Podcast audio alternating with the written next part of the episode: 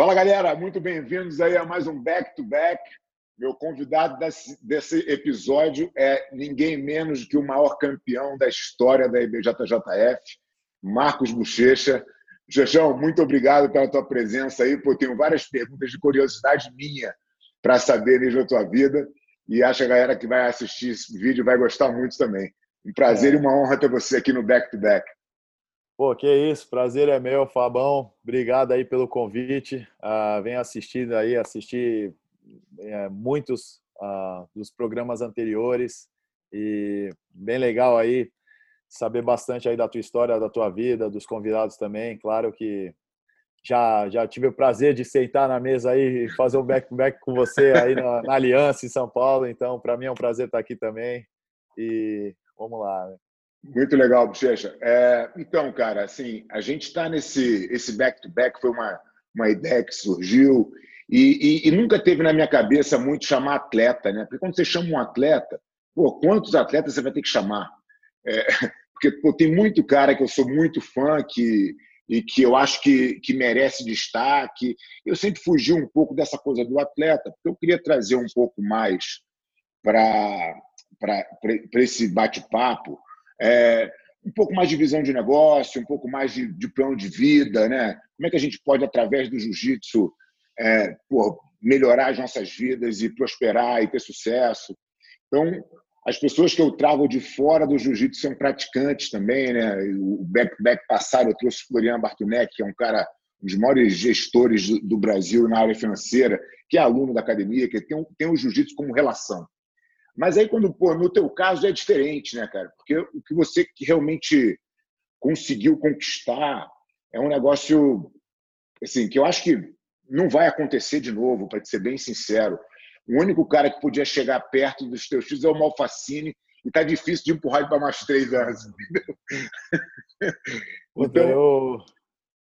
então não, assim, é, uma, é, uma, é realmente o, o que você fez é um feito, porra, muito louvável, né, cara? Muito difícil de se alcançar. É, e eu falei, bom, peraí, o Bochecha não é um, não está no rol dos atletas normais e vai ser, eu tenho certeza que a galera que, obviamente, acompanha o canal é, da, na maioria, praticante de jiu-jitsu e, e, e, vai se deleitar aqui com as suas histórias. Uh, eu queria te começar, começar lá do início, cara. Como é que, como é que o Bochecha começou no jiu-jitsu? Qual foi o motivo que te levou para o jiu-jitsu? Pô, então, Fabão, é, ah, mais uma vez né, agradecer, né? Porque, como você falou, é, são poucos atletas, né? Mais pessoas de outros ramos, né? Então, eu vi bastante você, como você falou do Floriano, assisti falando, que eu me interesso bastante por esse assunto, né? Sobre mercado financeiro, então é algo que eu estou querendo aprender, principalmente porque não é para sempre que eu vou ser um atleta, né? Então é algo sempre que me interessou, mas eu comecei a querer aprender do Thales, o Beto, então sempre foram pessoas que eu admirei muito, né? Porque fora do esporte e você também, né? Como se tornou o professor, atleta e empreendedor, então é algo que eu comecei a ver muito. Então, quando você me convidou, claro que eu também vi os outros dos atletas, o Roger, Libório, a Michele, então, falei, pô, tô num, num, patamar aí, nesse patamar aí do lado dessas pessoas, pô, fiquei lisonjeado. É, até os, as pessoas do jiu-jitsu, né, o Libório, o próprio Gui Mendes, né, cara, o Galvão, é, o Gui, eles, não estão mais, eles não são mais atletas, eles já estão na condição agora de, pô, de coaches, né, de professores, que eu acho que é uma transição, cara, que, que eu tenho muita curiosidade de saber como as pessoas estão se preparando para fazer. Porque é um momento difícil, né, você conseguir fazer essa transição para qualquer que seja o, o a tua decisão, transições são sempre momentos que te, te tiram da zona de conforto, né? E, e, essa é a minha curiosidade maior, na verdade, ver como é que as pessoas no jiu-jitsu estão se transformando para poder continuar no jiu-jitsu, né?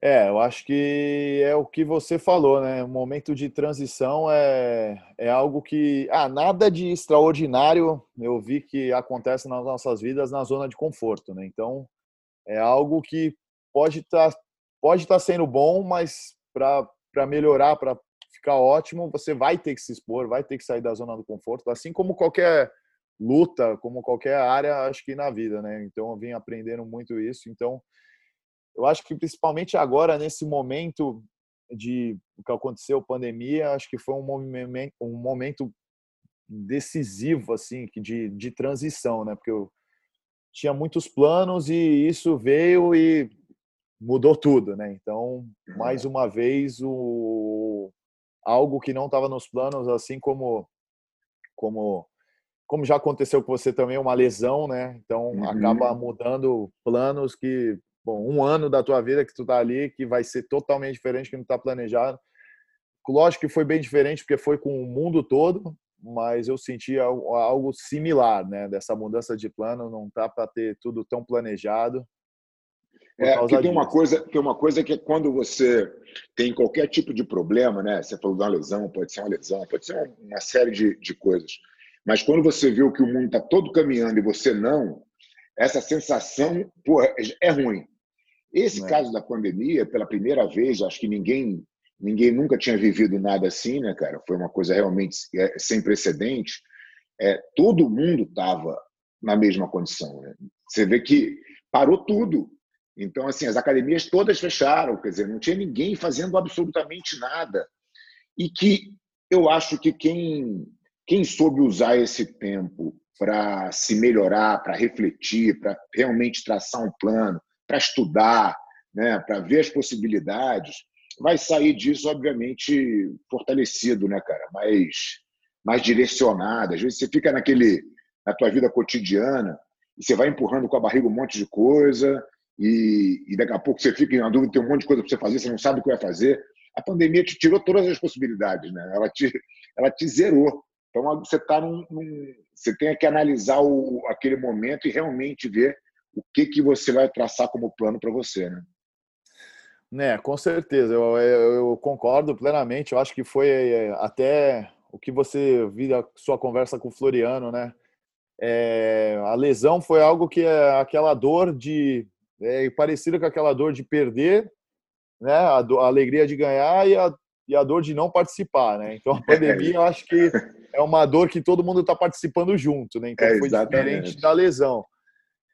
Eu acho que foi isso. Não teve como eu me preparar, né? Eu falar bem a verdade. Esse eu, eu gosto muito de, de é, ter minha minha parte como atleta, mas também eu gosto de né, ter o meu momento ali de relaxar. Então eu tirei umas férias longas depois do ADCC e esse ano eu botei na minha cabeça que ia ser o ano que eu ia ir no mundial e fazer a minha melhor performance. Estava motivado, que é algo que é muito difícil assim eu ter aquela motivação como atleta, é. pô, depois de ganhar 13 títulos e eu realmente estava não sei explicar o porquê, mas eu acho que sei que eu falei, voltei, estava aqui 12 semanas, eu falei, vou treinar como nunca e vou fazer a minha melhor performance, talvez porque seja a última, né? Então, é. aconteceu essa pandemia, falei, não, não acredito, mudou os planos e acho que tudo acontece por um motivo, né? Eu acho que chegou a hora de falar, ah, quer saber? Eu acho que,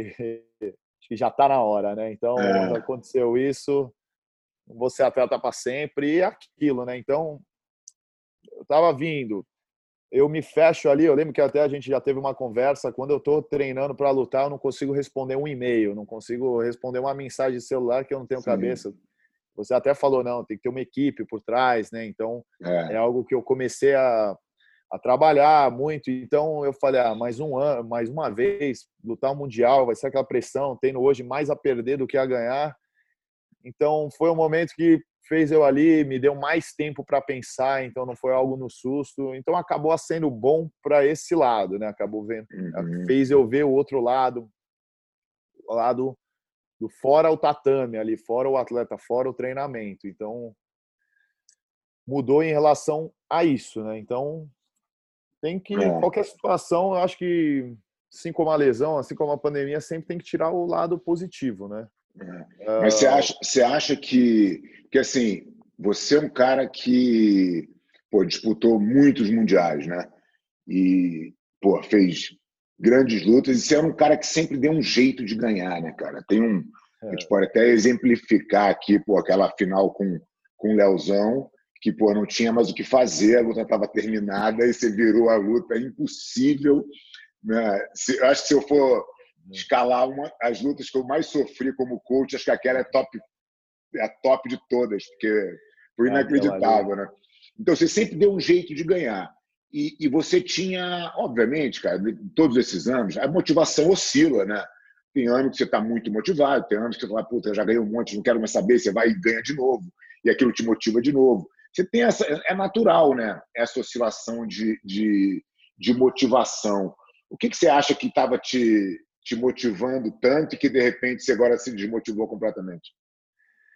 Ah, é, lembrei até engraçado você ter falado dessa luta aí, né? Que essa luta eu ah, vira e mexe aqui na TV, abre automático, né? E eu assisto muito, né? Eu gosto de assistir essa luta. Foi o primeiro título, né, mundial.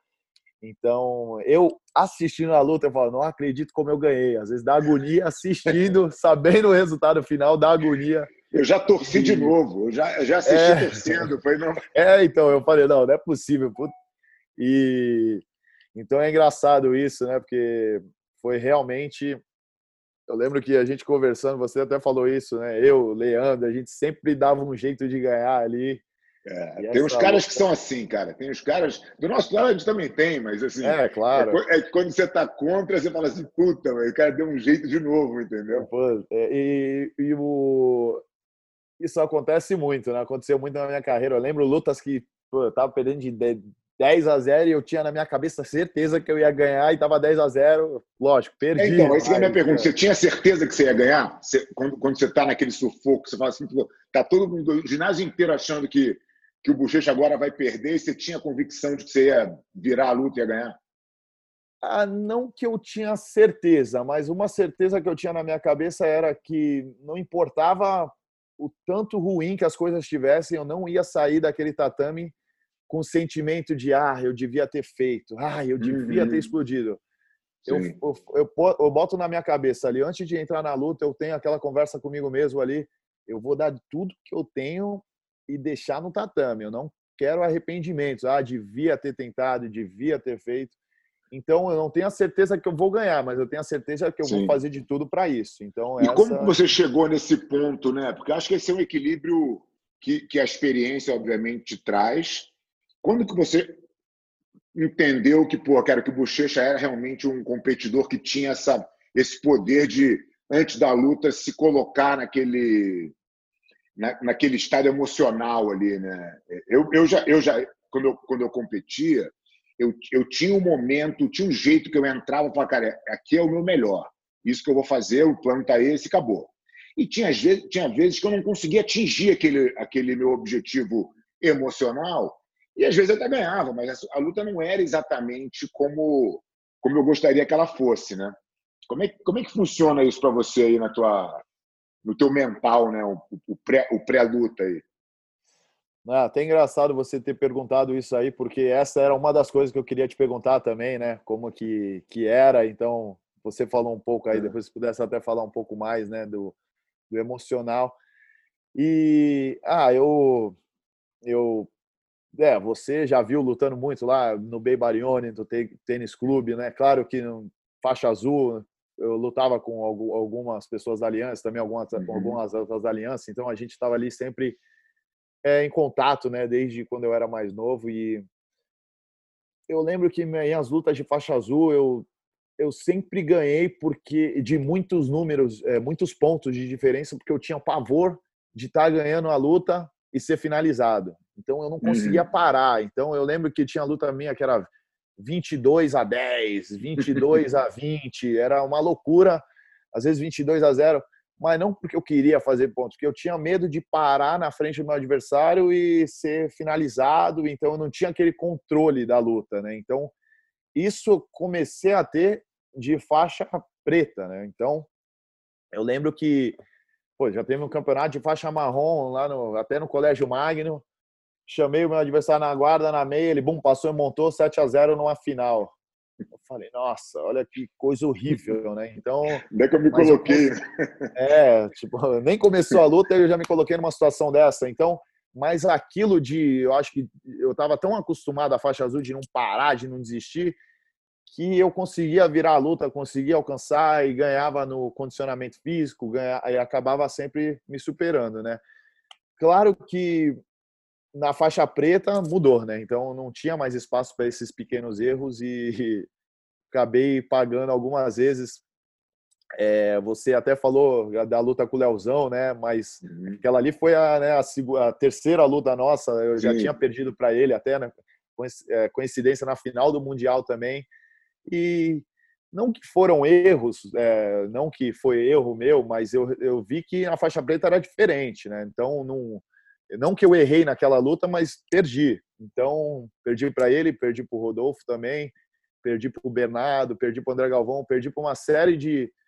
para todos os atletas que, que, eu, que eu vi né, lutando quando eu era mais novo, nas faixas anteriores, e vi que não tinha espaço para erro. Né? Então, foi aí que eu comecei a falar: é, não, não, não vai ter.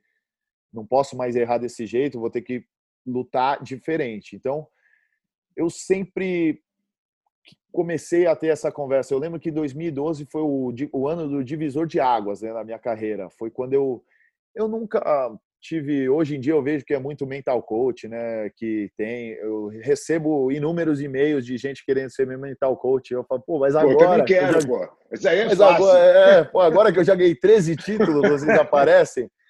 Você, aí... sabe que tem, eu, tem caso que dá, que dá errado, né? O cara já ganhou um monte, aí o cara quer se profissionalizar e aí o cara estraga aquele mindset blindado que ele tem.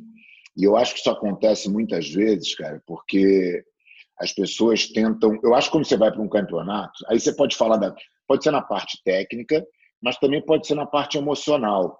Você precisa ir com o que você tem de forte, né? É aquilo que vai fazer você ganhar. E todo mundo tem fraqueza. Você sabe quais são as suas, né? Então, o, o, o problema de você querer trabalhar a sua fraqueza na sua fase é, competitiva é de você, porra, tudo bem, você melhora um pouco a tua fraqueza, mas aquilo não é suficiente para ganhar. E, e, automaticamente, botando energia aqui, você diminui o que você é bom. Então você fica um cara mediano.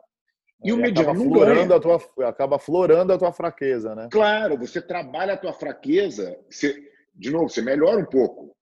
É que nem assim, pô, ah, eu sempre preferi jogar por cima do que fazer guarda. Pô, se eu me dedicasse um monte para fazer guarda, e, e, e essa virasse a minha estratégia, a chance de eu ganhar diminuiria muito do que se eu conseguisse cair por cima. Né? Então, eu vejo que as pessoas fazem isso tecnicamente, mas fazem isso também emocionalmente.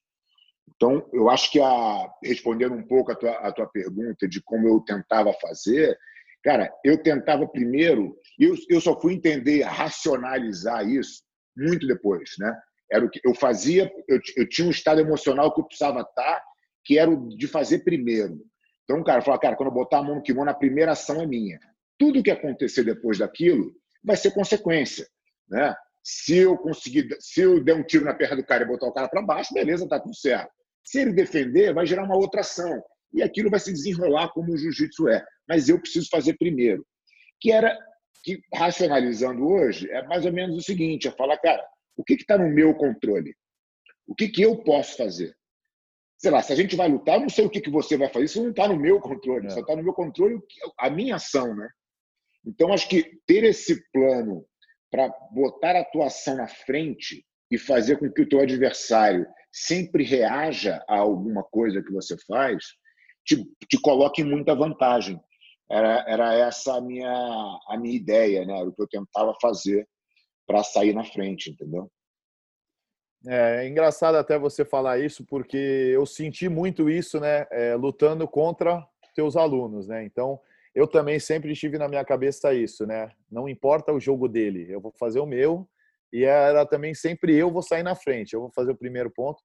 E eu lembro que eu já tinha lutado com, com o Leozão duas vezes e eu lembro que na luta, essa luta que foi a luta da agonia, né, uhum. foi do último segundo, começou a luta, ele ele veio com esse pensamento que é o que eu faço, né? Ele primeiro. Então ele deu o shot na minha perna, uhum. ele não deixou eu botar meu jogo e acabou ali que saiu do controle do meu começo ali, virou uma briga e não caiu do jeito que eu queria a luta, enfim, ele caiu na posição dele.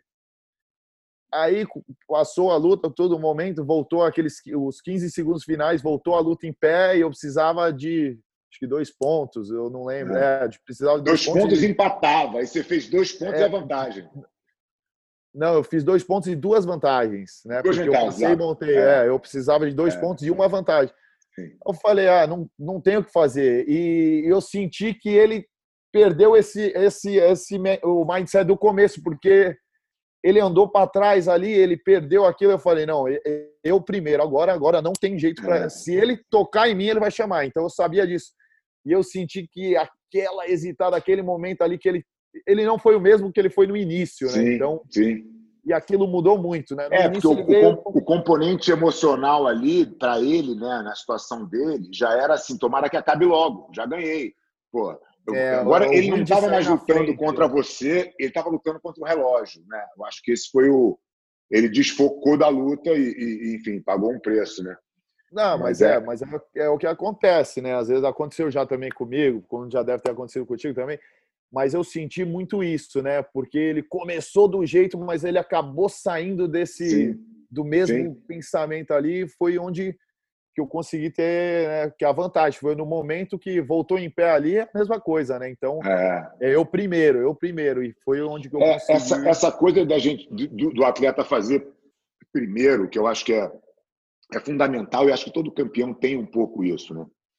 O ponto é que quando você encontra outro campeão né? Você deu exemplos aí, porra, André Galvão, Rodolfo, Bernardo, Léo, só caras que também têm a mesma mentalidade. É. Então, essa, essa às vezes não dá certo, né? E aí o, o, não é que o jogo acabou, quer dizer, você tem que também saber jogar na dificuldade. Eu acho que isso talvez seja uma, inclusive uma das suas maiores características, né, cara, de sair do, do, do, do momento de sufoco, como é o Roger também, que pô, tomou 500 atropelos e saía do sufoco. Né? Tem gente que tem essa característica, tem outros que não têm. E, e, e, ter faz, a, faz a, a o, o, jogo ficar muito mais emocionante, né? Porque você tem as grandes reviravoltas aí, que é, já aconteceram tantas na tua, na tua história, né? acaba ficando aquela emoção né, do futebol, né? Acaba... Exatamente. A torcida adora, né? A torcida quer ah. mais é que você comece errado. Entendeu? Eu, eu, meus coaches que não gostam muito, né? O Leozinho, é, então... quando tá de coach ali, vai, pô, pelo amor de Deus, cara. Não. É, quer matar do coração, né? É... Mas a torcida, quando. Cara, é, é engraçado isso, porque a gente está assistindo, né, as lutas todas e tal. E quando você começa perdendo, existe uma tensão redobrada na luta, porque todo mundo sabe que não vai ficar daquele jeito, quer dizer, que vai ter alguma. Você pode até perder, mas alguma coisa vai acontecer, né, cara? É, então chama aí... mais atenção pro, pro, pro duelo, né? Aconteceu até no Mundial passado, né? Com a minha luta com o Max, né? Que ele me deu uma sim, queda, sim. aí caiu ali, apertando. Pô, eu falei, senti um, senti um déjà vu ali, né? Que, pô, eu olhei ali uma hora, ele, pô, o Max pesadíssimo, pesadíssimo muito forte, é. apertando ali, aí eu olhei um careca a torcida da GF Team gritando. Eu falei, nossa, é o Rodolfo aqui de novo. Puta, eu passando por isso de novo. Aí, até na hora que eu pensei, né, naquela loucura, eu consegui raspar. É. Aí consegui acabar virando a luta. Mas eu estava até falando, você falou do. Eu acabei saindo do assunto, né, do, do, do mindset ali, o que, que eu penso, né? E como eu falei, 2012 foi o, o, ano divisor de águas ali, né? Que eu mudei, a, eu mudei muito a minha forma de lutar, a minha forma de pensar. Eu lembro que eu dei até uma entrevista, não sei se eu usei as palavras erradas, mas é, eu lembro que até alguns atletas da Aliança na época que ficaram até não chateados, mas reclamaram comigo porque eu falei, eu tinha perdido para o Rodolfo e falei, é, para ganhar do Rodolfo, eu vou ter que mudar meu jogo, porque eu não vou conseguir ganhar dele fazendo meia guarda. Uhum. E eu lembro que meia guarda era uma característica muito da, da Aliança também. Do né? Bernardo, do Léo, é. Do Bernardo. E eles, e eles vieram falar comigo, falaram, como é que tu fala isso, sendo que tu faz meia guarda? Eu falei, é, então, eu, é o que eu achei, né? Mas não foi pensando em outra pessoa, foi falando... A minha meia guarda é, não vai, não falando vai a minha, não dá para dar de vocês. Aí tanto que eu até troquei uma ideia, mas eles tanto que entenderam. Hum. E foi realmente, porque eu falei, é o que você falou, eu não vou. É o jogo, o melhor jogo dele contra o melhor do o meu, então tudo bem. Eu, eu vi ali que foi a única vez que eu falei, eu não confiei tanto no meu jogo, que eu falei, não, ele realmente é. A melhor coisa dele é passando meia. O meu jogo, melhor é meia. mas eu não quero disputar com o melhor dele ali, então eu vou ter que melhorar outra Sim. coisa, eu vou ter que melhorar o meu, meu, minha parte em pé, foi onde eu comecei a treinar o wrestling, que eu falei, eu não vou conseguir competir com o judô dele, que ele é muito melhor que eu. Então foi quando eu comecei a treinar o wrestling. E quando eu comecei a mudar a minha guarda, fazer guarda aberta, virar de cabeça para baixo, tentar dar uhum. aqueles helicópteros, foi aí que eu consegui é, mudar meu jogo, né? Então foi. Uhum. Eu lembro que essa entrevista eu falei, mas é uma, muita gente interpretou errado, mas foi a forma que eu vi que eu tinha que mudar como atleta e o meu jogo ali, a minha zona de conforto não ia funcionar com ele, né? Então foi o que realmente eu fiz e é pô, foi um cara que fez eu mudar a minha. minha é, a gente, a gente, a gente, é do, a gente é do tamanho dos adversários que a gente tem, né, Bochecha? O, o Rodolfo é um cara sensacional, né? Talvez um, um dos melhores jiu-jitsu que eu já assisti, para te falar bem a verdade. Assim. A precisão dele era uma coisa impressionante. É, mas eu acho que a tua estratégia, é, e aí eu acho que é a beleza do jiu-jitsu, né? Você, você precisa ter mais armas. O, o fato de você ter um jogo é, melhor, a minha guarda é o meu melhor jogo, tudo bem. Cara, mas se o jogo melhor dele ganha do teu melhor jogo, cara, isso, o jogo não está perdido por causa disso, né? Porque existe um, é, um, um, outro campo enorme, quer dizer, que é fora da zona de conforto dos dois. E, e, e aí foi onde você achou o caminho para começar a ganhar dele, né? E aí depois ele começou a ter muita dificuldade de trazer a luta para a zona de conforto dele. Né? Acho é, que ele não te ganhou mais depois. Né? Não, acho que foram sete lutas ou seis ah. lutas e foi eu ganhei. Ele ganhou a primeira, eu ganhei as outras. É, é. Ah, mas foi exatamente isso. Além de eu mudar o meu jogo, aí eu comecei muito a trabalhar a parte a mental, né? Claro, eu, nunca fui um cara que fui nutricionista, nunca fui um cara que fui psicólogo. E acho que psicologia era na academia, né? Então, é, daquela do old school. Os né? melhores psicólogos são os professores, cara. Quando o cara é, é bom, é bom. Quando não é bom, velho. e fazer, os parceiros cara. de treino também, né? Que te batem ali, então acabam, né? Ou te fazendo colocar é. o pé no chão, enfim. E eu nunca me preocupei muito com isso, né? Até foi uma forma errada. Eu lembro uma vez conversando com o Dedé Pedeneiras em Las Vegas, que a gente estava lá na casa do UFC. Ele perguntou: "Mas pô, tu vai no psicólogo, tu vai no nutricionista?" Pô, nunca fui. Ele: "Quê? Campeão mundial, tu nunca foi?" Ele ficou indignado com aquilo, né? E mas então, acabou... não me entenda mal, cara. Assim, eu não, eu não acho que eu acho que tem gente que, que se dá super bem com isso, né? Tem gente que, que usa e, e, e realmente tem resultado. É que no jiu-jitsu em particular, ah, os melhores casos, as melhores cabeças, os melhores competidores que eu já vi nunca precisaram disso, entendeu? E eu nunca vi um cara precisar e virar um campeão desse, entendeu? Então, eu, eu, eu, é. eu realmente, embora isso seja totalmente politicamente incorreto, eu, eu realmente não acredito muito nesse trabalho para o jiu-jitsu. Eu acho que o cara tem que resolver os problemas dele, cara, e, e, e, realmente focar no que ele é bom, tentar achar um ponto emocional que ele performe bem. E, cara, e aí vida que segue, né? É, eu também concordo, né? Então, já que você falou de ser o politicamente incorreto, então eu tô contigo também, né? Mas é que eu vejo que hoje em dia tem mudado muito, né? Tá mudando muito, né? Então, já falam mais disso, mas eu também não, eu concordo plenamente com o que você falou. E mas voltando ao assunto, eu comecei a trabalhar muito essa parte mental eu mesmo, né? Então, uhum. eu lembro que antes de entrar em uma luta, até hoje, né, até o último campeonato, o último mundial que eu lutei, eu, é, eu tenho o meu ritual, né?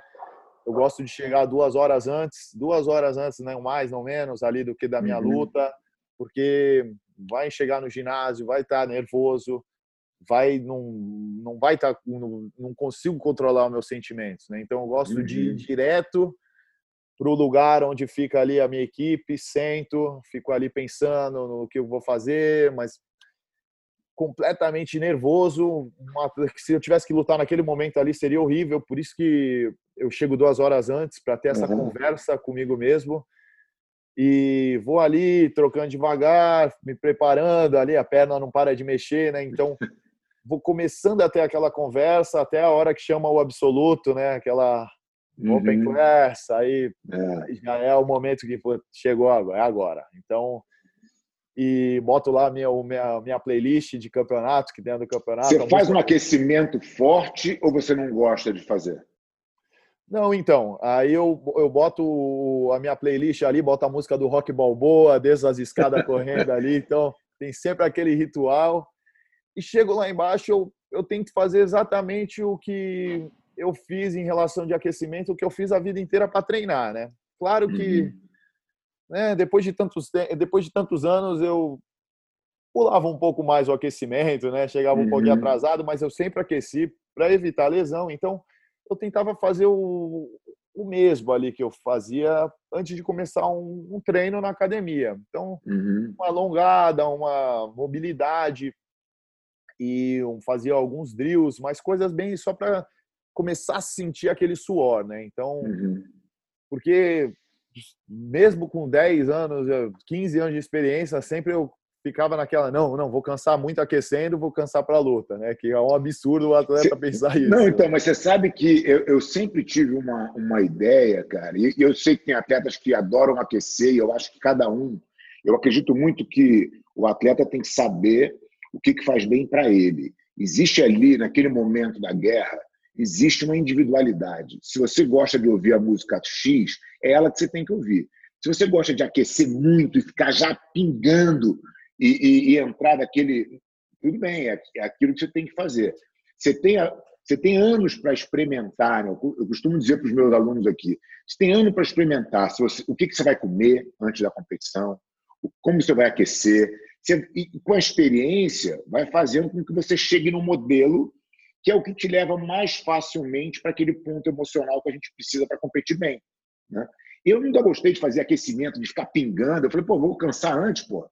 Vou, é. vou gastar, eu não quero gastar energia nenhuma aqui. Eu fazia uma, porra, uma troca de pegada. Ali, é. é, fazia uma troca de pegada, caía, levantava umas três, quatro vezes, só para. Cara, e acabou, entendeu? A própria adrenalina, ela já te dá uma, uma moleza, né, cara? É só para dar aquele, aquele despertar ali e, e bora pro pau, entendeu? Só para começar a suar, né? Para não. É, é exatamente. exatamente. Então, aí e nessa nesse momento ali, nesse momento que está todo mundo ali embaixo já, todo mundo já com cara de mal encarado, se olhando, é o momento que eu começava a ter aquela conversa comigo, né? Pô, por que, que eu tô tão nervoso? Por que, que eu ainda faço isso, né? Porque aí eu começava a ter aquela você tá nervoso. É, pô, por que, que eu ainda tô aqui passando por isso toda vez? E toda vez que acaba o mundial, eu olho pro, pro Leozinho na hora e falo, Leozinho foi o último. Ele começa a rir, fala, pô, mas nem, nem comemorou, já tá falando. É.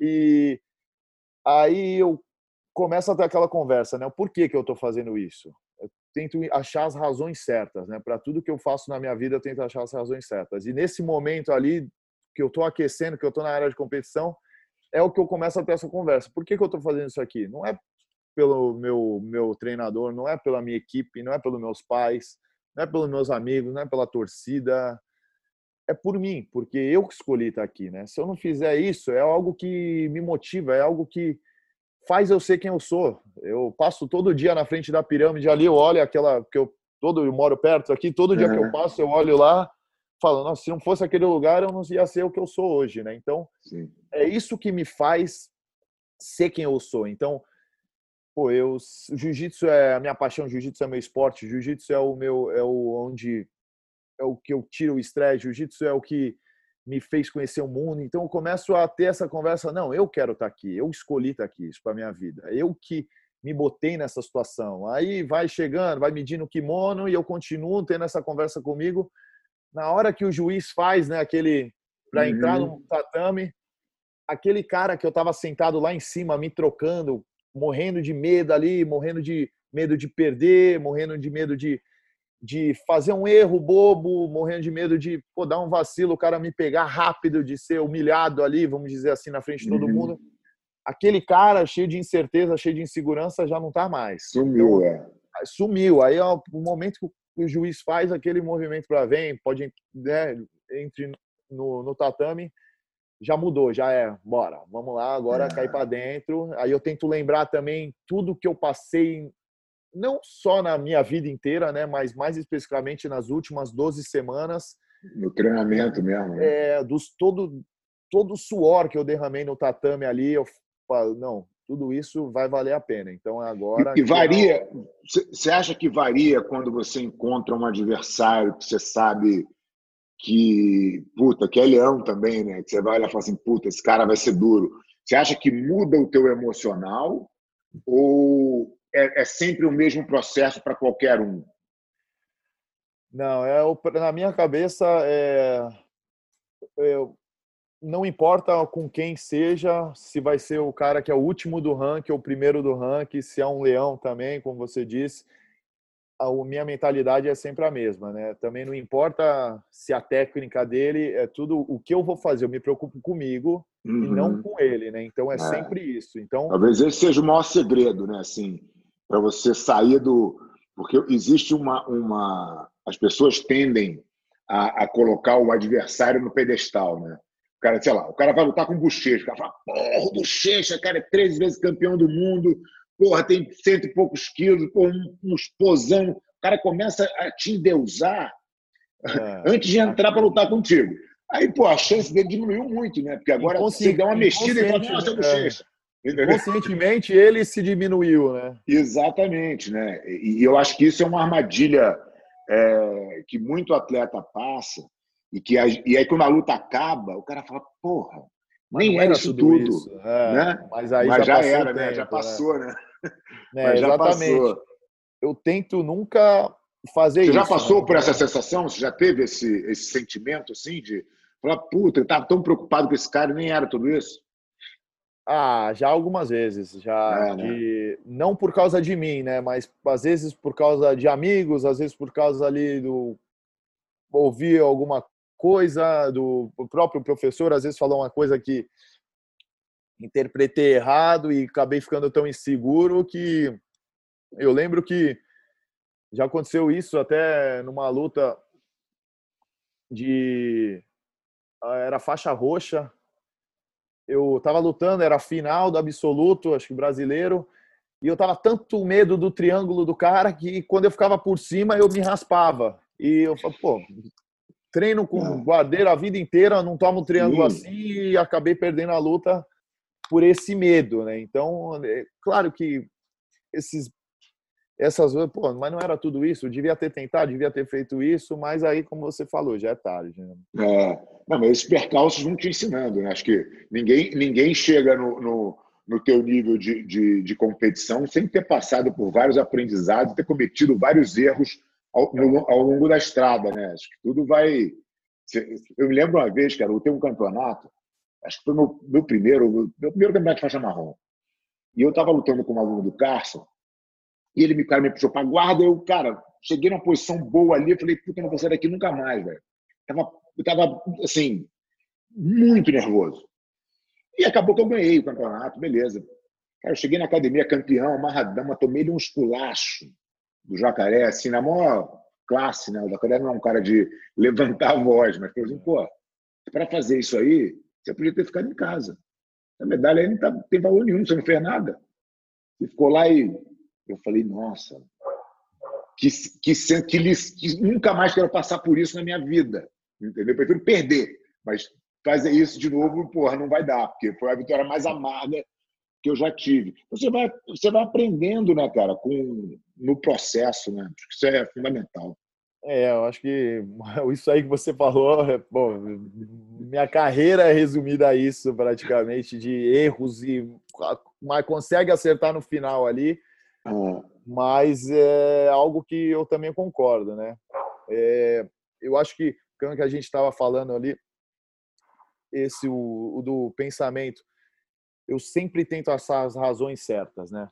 Para tudo que eu faço. Então, por isso que eu falei, eu, eu, boto, eu tento achar todas as razões, tento achar as motivações, as abdicações que eu fiz e tudo eu tento botar aqui naquele momento para me ajudar a entrar no tatame com toda essa força junto comigo, né? Então, quando eu entro, eu tenho tudo, eu tive aquela conversa ali comigo muito tempo e quando eu entro lá, essa é a minha cabeça, né? Chegou a hora, tudo que eu fiz é para esse momento, não importa se é a primeira, o último ou a última luta, eu vou dar tudo que eu tenho naquele momento ali, eu não vou sair do tatame sem dar tudo é, que eu tenho. Isso, quando você vai entrar um campeonato mundial, você sabe que você vai ter que lutar lá, cara, sei lá, oito, nove vezes. É, você, essa conta tá na tua cabeça ou você vai uma por uma e, cara, é tudo nessa, é tudo na outra, é tudo na outra e na verdade, é, tá, né? Não tem como, porque pode, pode chegar a fazer oito lutas, né? Num dia, eu posso fazer oito lutas. Claro que, às vezes, menos, sete, enfim, depende de como vão. É, enfim, mas é, é, é muita luta, né? De qualquer maneira na minha cabeça é se eu finalizar, eu tenho mais tempo e eu vou me desgastar menos. Então, uhum. lógico que é aquele pensamento, eu vou começar antes.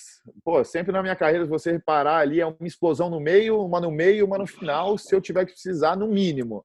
Então, eu tenho que estar preparado para, no mínimo, três brigas grandes ali, que vai ser o começo, meio e fim. Mas, às vezes, a dessa do começo, eu já consigo catar uma uhum. finalização, uma posição boa. E desgasto muito menos do que eu ir lutando 10 minutos Sim. todas as lutas, né? Então você falou isso de que foi uma luta, uma vitória amarga. Eu já senti isso muitas vezes, que eu lembro quantas vezes eu ia de um lado capengando, ganhando na vantagem e sofrendo e falo, nossa, lutando 10 minutos, uma finalização, outra aqui, outra ali, olhava para o lado, o Rodolfo matando todo mundo do outro lado da chave.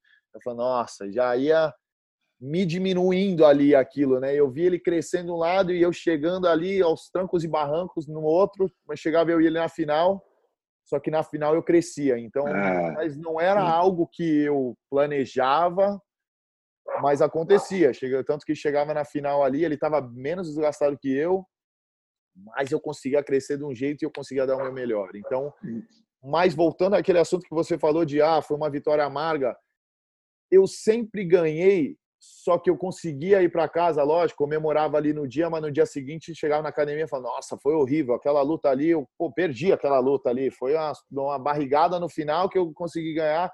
Então, eu sempre, o que me ajudou muito eh, na minha carreira foi conseguir ver os erros nas vitórias. Então, eu, ganhando, é. eu não esperava Sim. eu perder para, ah, não, o que, que eu preciso mudar, o que, que eu preciso, oh, pô, perdi, preciso fazer isso. Não, então por eu perder bem pouco na minha carreira ali como faixa preta, lógico, perdi muito, mas, mas por, per, por perder pouco, eu comecei a achar muito os erros na vitória, né? Então eu conseguia voltar para academia, não, pô, ganhei, mas foi horrível, tem que mudar isso, tem que mudar... e treinava como se eu tivesse perdido. Então, acho que isso me ajudou, aquela velha história, né, do chegar no topo é difícil, mas se manter é muito mais. Então, é eu me mantia hum, dessa forma, né? Vendo, tentando achar todos os, os erros que eu cometi durante o, o campeonato, durante o, o, o, treinamento, que é o que você falou, né? Então, ao longo dos anos, você pode experimentar bastante coisa.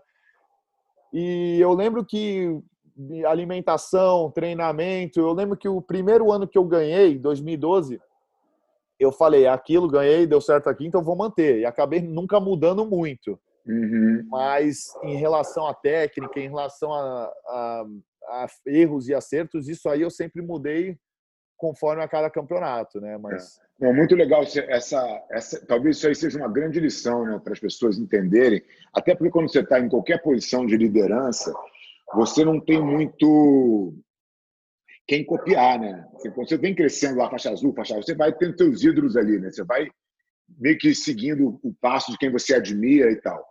Quando você é o campeão, você não tem para onde olhar, não tem ninguém na tua frente. E, e, se você não conseguir fazer esse exercício de realmente você identificar, porque no fundo você sabe, você pode até querer cobrir para não deixar os outros saberem, mas no fundo você sabe onde estão tuas falhas, onde são os pontos que você errou. Ah, sim, né? Então, ter essa, ter essa disciplina, né? eu acho que é mais até disciplina do que humildade, de, de, de ir na falha e de, e de, de corrigir é o que talvez tenha feito você conseguir atingir pô, essa marca que você tem hoje, né? Se você ficasse só se vangloriando de ter ganho, talvez o resultado dos outros tivesse sido diferente. Ah, é, com certeza, eu concordo, né? Se você se limita, é, ficar confortável, né, na situação, ah, ganhei, então é isso, não preciso mudar nada, estou ganhando, claro, sempre tive muito aquele em time que está ganhando não se muda, mas até certo ponto, né? Então, uhum. eu sempre, pô, quando eu era menos graduado, eu treinei muito, treinava de manhã, à tarde, à noite, praticamente, né? Vivia na academia, eu não tinha o que fazer, né? Então, moleque, acabava ficando na academia treinando.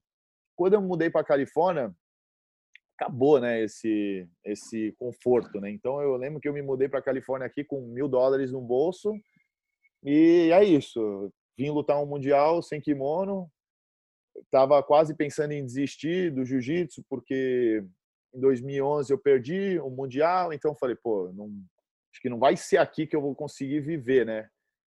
Não vai ser aqui a, onde eu vou conseguir viver, fazer uma vida, ter dinheiro. Então, eu sempre queria ter o plano B. Então, eu falei, ah, vou lutar mais um campeonato, me motivei. É, já estava meio que sem treinar depois do Mundial, tinha perdido uma série de campeonatos no Brasil e comecei a, a morar na Califórnia e foi resumidamente, né? Quando eu cheguei aqui, eu tinha que trabalhar, tinha que dar aula, tinha que dar aula particular, então não tinha tempo para treinar o dia inteiro. Então eu lembro que eu dava aula de manhã e treinava, fazia o treino com a, todo mundo se juntava aqui num horário, ia lá, rolava, todo mundo se matava e depois cada um ia continuar dando aula e eu acabava achando tempo para fazer uma musculação, né? Uhum. Aquela musculação, tá lá Arnold Schwarzenegger, né? 4 de 10, aquele treino do verão. É. Eu achei que era aquilo que eu tinha que fazer no Mundial, aquele treino de ó, fisiculturista, e era o que eu fazia. Eu achava que era, não tinha o que fazer, né? não tinha tempo para pensar muito nisso. E acabou dando certo, mas lógico que eu vi que estava muito errado, né? Não era uma, uhum. uma, uma preparação específica. O jiu-jitsu era aquilo que eu tinha, a gente se reunia, treinava treino de competição, que não era um treino, né? Era só rola e todo mundo no final tinha aquela conversa ali, tirava dúvida, aquela resenha do tatame, mas não muito, porque todo mundo tinha que dar aula. E, e vi que eu falei, ó, tá, ganhei, fiz sei que deu certo, mas eu sei que tá errado, sei que eu preciso me Vou profissionalizar, melhorar, é. é, tem que melhorar. acho que você vai criando, né, Bochecha, um ritual, o ritual, você vai, vai ficando, o time que, que tá ganhando não se mexe. Mas é, é claro que você tem que estar tá com a mente aberta para evoluir, né, cara? Você tem que continuar pô, melhorando, porque teus competidores também estão evoluindo. Então, o jiu-jitsu tem se desenvolvido numa velocidade muito grande, né, cara? E eu, é. eu queria te fazer uma, uma, uma pergunta, na verdade, Assim, você é o cara, como a gente comentou aqui, o maior campeão da história da BJJF e tal.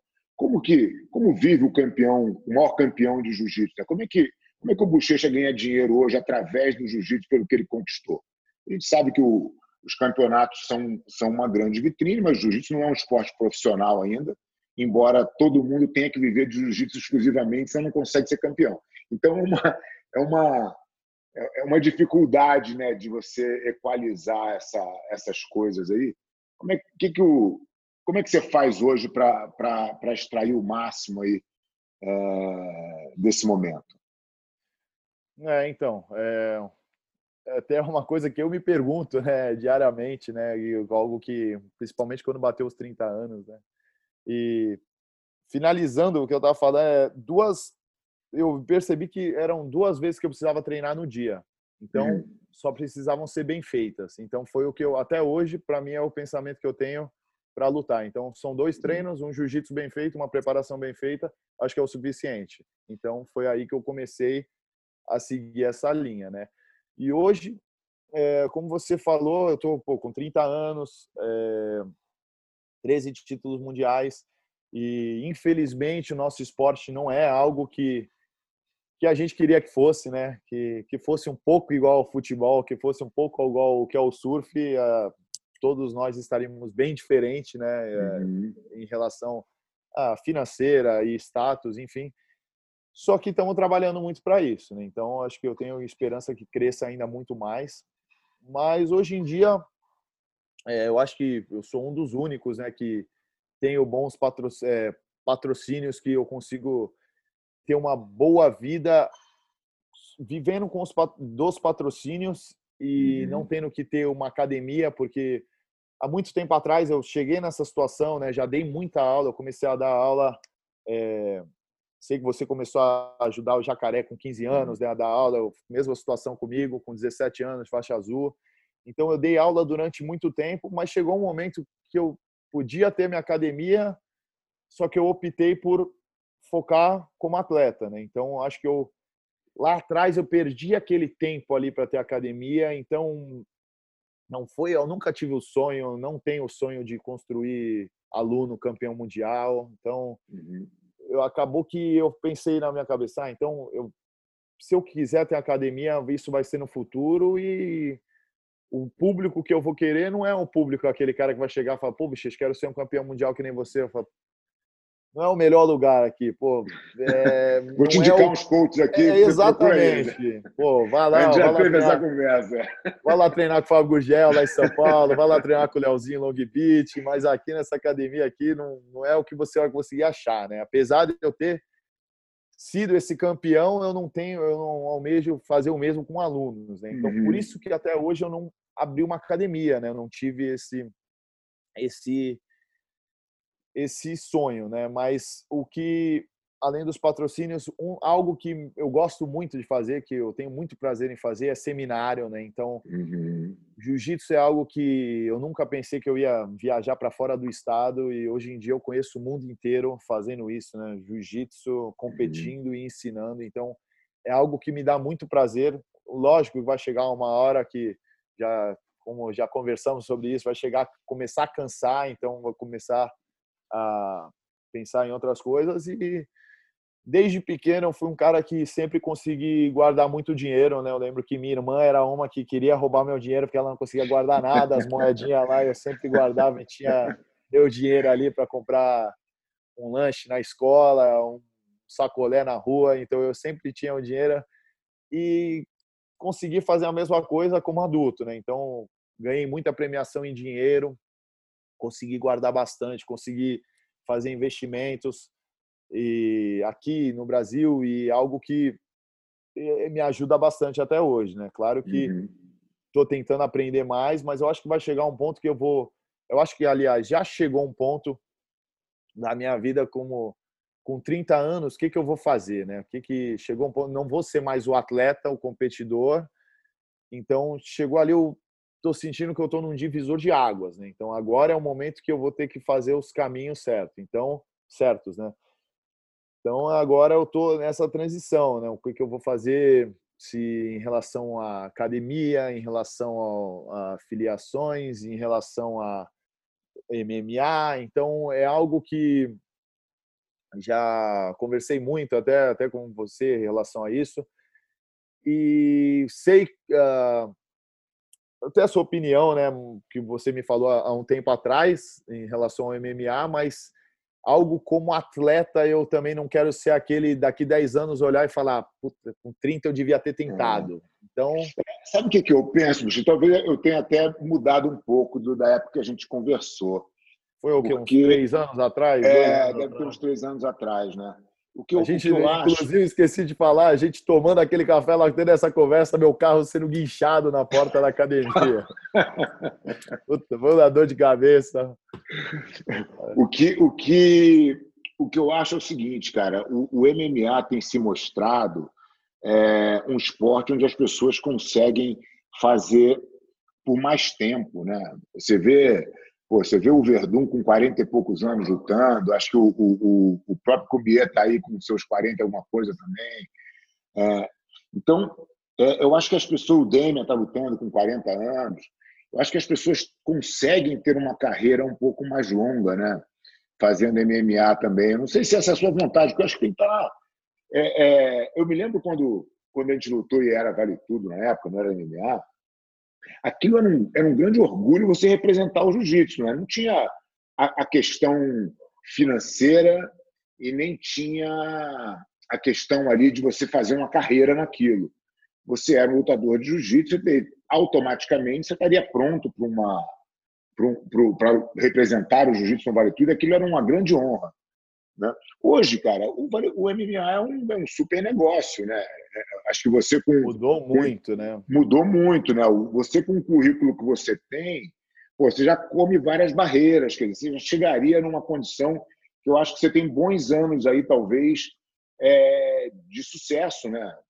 E então não sei, acho que você já fez muito pelo jiu-jitsu, nem sei se é o caso de você é, não mais fazer, mas talvez o plano da academia, como você não é um cara que vem dando aula junto com a, com a tua carreira de atleta, você optou por fazer, cara, eu vou parar, vou parar de dar aula, vou só ser atleta profissional, você fez isso. Então, você voltar agora para dar aula, ou você voltar depois que você fizer a tua carreira no MMA, não vai mudar muito. Talvez a condição lá na frente seja até melhor. Né? Então, a, eu, eu não sei, talvez, talvez seja uma, uma possibilidade que possa realmente te atrair, entendeu?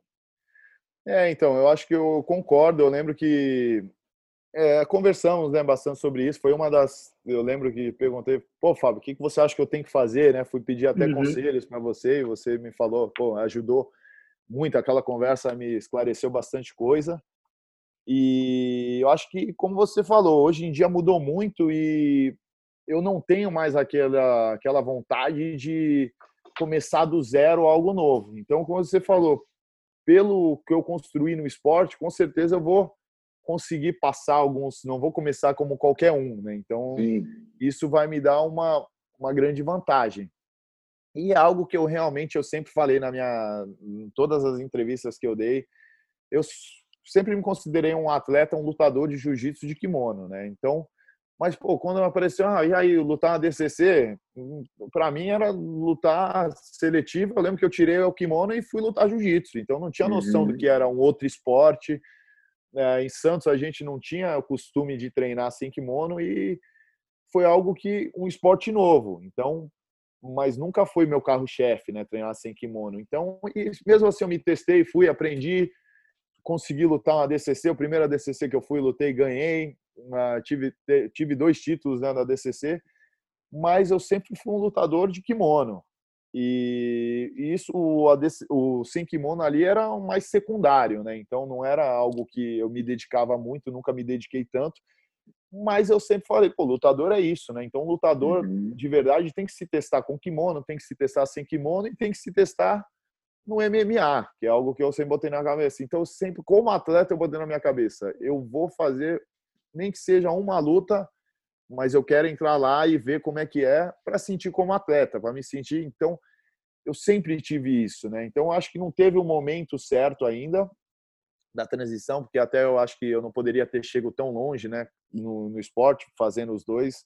Ah, não, é impossível, é, não seria, não daria. Seria impossível, é. Então, então eu fico muito feliz, muito satisfeito com tudo que eu fiz, né, a carreira que eu fiz no jiu-jitsu. Então, acho que agora, se for algo novo. Então, é, acho que agora, né? Então, independente se vai ser em gestão de academias é, e, ou MMA, mas eu acho que chegou o momento agora, né? Então, por isso que eu, eu tô satisfeito com tudo que eu fiz, né? Então, não vou ser um cara que vou olhar e ser frustrado no, ah, no kimono ali, ah, devia ter feito mais, devia ter lutado mais um mundial. Eu acho que não, não sei, é, se né? Você, ainda... Se você falar que você, vai, se você é frustrado, pô, nos não, é, mas... vai internar, né? Mas é, porque tem gente que fala, né, que não vai conseguir assistir, né, de fora. Mas hoje em dia eu assisto os campeonatos. Eu não, não ontem, por exemplo, estava assistindo o campeonato, eu olhei, a maioria eu já tinha lutado, uhum. atletas da nova geração, mas eu não estava com vontade de estar Não estava com vontade, é. é. então eu, eu, eu, que... eu, quando parei, cara, para te falar a verdade, eu até queria te perguntar isso, como foi esse momento, a aceitação de você parar de competir ali? e se dedicar a ser professor, a ser gestor, é, a ser Então, cara, eu tinha eu tinha o plano, né? Assim, o plano da aliança quando a gente fundiu a, é, fez a fusão das academias lá e, construiu a aliança em 93, é, eu já tinha, eu já vislumbrava um sonho de, de, de, de construir uma equipe e que essa equipe tivesse uma organização. Sempre foi um sonho meu desde moleque. Quando eu parei de competir, uma das coisas que ficou muito clara para mim que era a hora, falei, cara, é realmente a hora. Eu vibrava mais vendo o meu aluno ganhar do que eu, eu propriamente ganhando.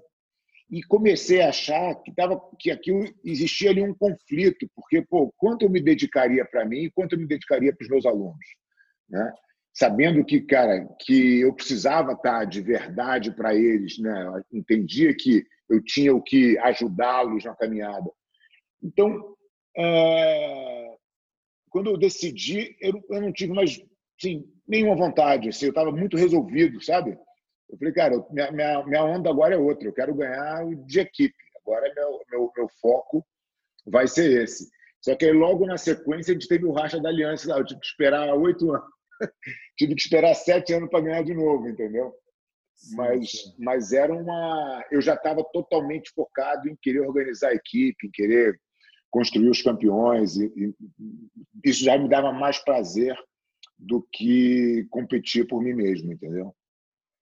É, então, é, eu, eu sinto que eu estou nesse, chegando nesse momento, né? Eu lembro que eu parei de competir outros campeonatos por causa disso. Eu lembro que a última vez que eu lutei um PAN foi horrível a sensação, né? Eu ganhei, acabou a luta, eu fiz assim, tipo, ah, acabou. Não foi aquela sensação de, nossa, ganhei um campeonato.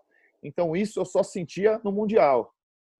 E até na DCC, a última vez que eu ganhei, não foi a mesma coisa, né? Então, eu falei, ah, é um campeonato que por isso que muita gente fala, pô, o Bochecha luta os outros campeonatos, não é o mesmo no Mundial, porque não tem a mesma motivação, né? Então é sim, é aquela sim. história de lutar pelas razões certas, né? Muitas vezes eu lutei pelas razões erradas, que era dinheiro, uhum. e aconteceu, os resultados foram horríveis, e já inventei de lutar logo após o Mundial, achando que pelo campo do Mundial treinamento eu ia estar bem, mas a motivação não, não era a mesma, então foram esses erros que foram vendo eu perceber e aprender, né? Os erros, aprendendo com os erros. Então, eu eu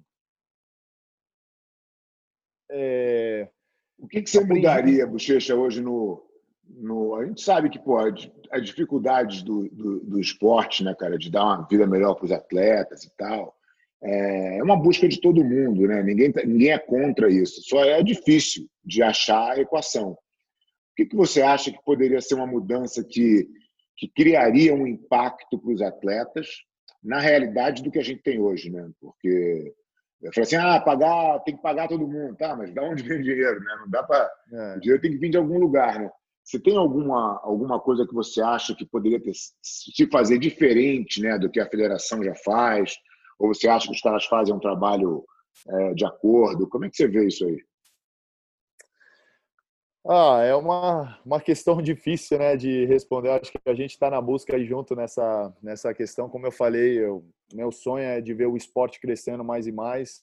Né? Vai ser bom para mim, vai ser bom para a nova geração, vai ser bom para você, vai ser, enfim, bom para todos nós. E claro que eu vejo que o, a federação está fazendo um trabalho incrível, né? Foi da, da época que era fazendo chave lá na Barra da Tijuca para hoje, mudou muito. Né? Evoluiu né? então, um pouquinho, né? Evoluiu um pouquinho. É, você pode falar mais do que ninguém aí que viu tudo isso de perto aí, tomou rasante de pomba lá no Tijuca, oh, lutando. Então... Aquecimento é... era um perigo, pô. Aquecimento. É, então. A área de aquecimento que se proteger das bombas, pô. Pô, eu já tive, tive, tive a oportunidade de lutar no Tijuca também, lutei muito pouco, mas pô, imagino que vocês não passaram nessa época aí. É, queria muito ter vivido essa época, né? De tanto ouvir as histórias, mas não. essa época hoje em dia tá muito, né? Vamos dizer assim, tá soft, né? Essa, essa época de hoje, né? Então, é, mas em relação ao, a IBJJF, né, a confederação vem fazendo um trabalho muito bom, melhorou muito o esporte, não tem como negar isso, né, profissionalizou bastante, mas eu acho que tem muito a melhorar, né? Então espero que aconteça muito de eh, que melhore, mas eu acho que o jiu-jitsu é, tá um, um, um, círculo muito pequeno, né? Então eu acho que a gente tem que sair, sair da bolha, né? Então eu acho uhum. que acaba tendo aquele controle do, da confederação, da mídia, tem um controle muito grande e às vezes dá a impressão que não quer que, que saia da bolha, né? Então, porque para ter um controle muito grande. Então, acho que isso uhum. acaba sendo ruim para o esporte. Então, acho que é aquilo, né? Pô, fala quem é o bochecha ali. Só quem faz jiu-jitsu vai saber. Então, eu ah. acho que o meu sonho é ser reconhecido fora do meu esporte, né? Não é, só. É, então, essa, pô, você tocou no ponto quem ótimo, faz cara. jiu-jitsu. Porque assim, o que, o que, qual é a grande dificuldade no meu entendimento, né, cara? Assim, é claro que o jiu-jitsu para trazer dinheiro, ele precisa pô, extrapolar o universo de praticantes. Né? Assim, todo mundo que, que acompanha o Bochecha é praticante de jiu-jitsu. Então, você é o ídolo de quem está no meio. Mas como é que a gente sai e nem, disso? E nem todos praticantes, né? Na verdade, os competidores, né? É, então, mas o praticante que não é competidor, pô, sabe quem é o Bochecha. Você foi lá na academia, no, no seminário Fábio Campos, pô, meus alunos estavam, pô, Bochecha, Bochecha. Todo mundo sabe, mesmo que o cara não seja um competidor. O cara é praticante, se o cara tiver uma relação. É claro, se tiver uma academia que, que tem alguma ligação né, com competição. competição né? Hum, mas, mas o que eu acho que é o, que é o ponto principal é que para a gente tirar o jiu-jitsu para uma para um ambiente mais é, de fora dessa, desse, dessa turma que já pratica, é, a gente tem que descaracterizar o jiu-jitsu muito porque é muito, é muito não atrativo né, para o leigo. O cara não entende nada, pô. Qual é, qual é a graça? O cara você pode estar lutando por bochecha com Rodolfo. Cara, o cara que não entende, que não sabe a técnica, que não sabe a dificuldade, aquilo é feio para ele. Ele não entende nada. Ser monótono, chato, né? É chato. Então, como que você atrai um cara que não faz jiu-jitsu para gostar de jiu-jitsu competitivo? é muito difícil. Quando você bota o cara para assistir um UFC, ele pode não entender nada, cara, mas é uma briga. Então, pô, quem der o soco no outro tá ganhando, se o cara tá sangrando, o outro tá ganhando, o cara tá se divertindo, ele tá vendo uma briga. E no jiu-jitsu não tem, né? O jiu-jitsu, pô, quanto mais se eleva o nível, mais mas... amarrada a luta fica, mais travado fica, né? Mais estudado, né? Aquela... É, mais estudado. O que quem entende, respeita, né? Cara fala, porra, eu estou entendendo o xadrez aqui, eu tô entendendo. Mas quem não entende. Mas mesmo, mesmo para gente que entende, é para mim o pior dia do, do, do, pirâmide, às vezes, é o no domingo, porque são as semifinais, as finais, ali as quartas, e acaba sendo as lutas mais amarradas. Porque... É, todo mundo com medo de perder, né? Exatamente. Então, é, eu concordo, né? Então, eu até, você falou desse projeto aí, é, a gente está com um projeto também novo, é, que para esse ano ainda, e eu estou envolvido também nesse projeto que um evento que a gente está tentando fazer isso, né? Regras novas, algo diferente para exatamente isso, para pessoas que não entendem saberem o que está acontecendo, né? Então, regras simples, é, que algo que faça ficar mais fácil para todo mundo. E claro, né? Do atleta, se é um profissional, ele precisa ser remunerado, né? Então a, a gente não pode lutar de graça, né? Então com certeza vai ter que ter o, a parte financeira também envolvida, mas a gente está trabalhando para chegar vai vai acontecer bastante coisa boa aí mais para o final do ano, então é, não muito, muito legal, mas assim a, a, o meu ponto é como que a gente o quanto vale, né? A pergunta acho que é essa o quanto vale você descaracterizar o jiu-jitsu, que eu acho que já está sendo. Isso é, isso é até um, um, um, assunto que tem me preocupado bastante. Eu acho que o jiu-jitsu está sendo descaracterizado, é, a modernidade das técnicas e a regra.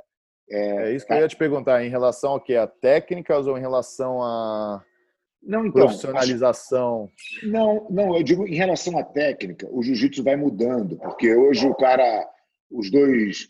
E sem querer, sem crítica aqui a qualquer que seja a posição, mas exatamente eu só vou exemplificar, porque é, é comum esse exemplo. Mas você faz lá o, a double pull, e aí você faz o birimbolo, e aquilo vira uma, uma, uma, uma técnica extremamente eficiente para você ganhar um campeonato.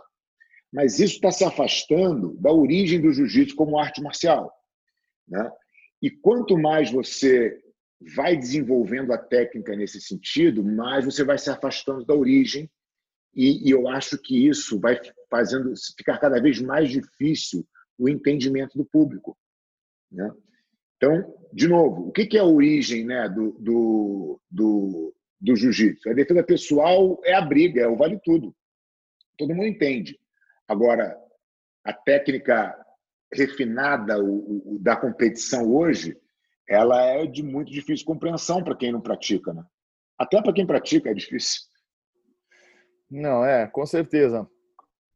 Mas eh, tu tá me vendo, Fábio? Eu tô, tô, acho que a tua imagem congelou para mim aqui, cara. Estou te ouvindo bem, mas tua imagem congelou. Não, não sei o que aconteceu aqui, não.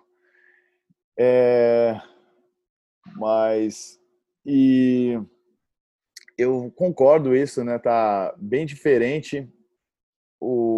O, jiu-jitsu tem mudado muito, né? E até uma pergunta que eu ia te fazer durante, uhum. o, da, durante a conversa sobre isso, né? O que você acha que, que é preciso fazer, além dessas mudanças que vem acontecendo em relação à regra, em relação a técnicas e essa profissionalização, né? Dessas contratações que vem acontecendo. Você acha que isso, como você falou, é, é muito bom para o lado do, do, do business, né? Mas também é bom para o lado do, do esporte, para o lado da arte marcial, que você é como você falou, acaba se perdendo ali um pouco, né? Que acaba não virando uma arte marcial, acaba virando ali uma uma coisa estudada que é o que perde a essência, né? Então, e também relacionado a isso, o que você acha que isso vai ser bom, vai ser ruim para o esporte? Tá sendo ou trabalha em conjunto, um leva um ajuda o outro?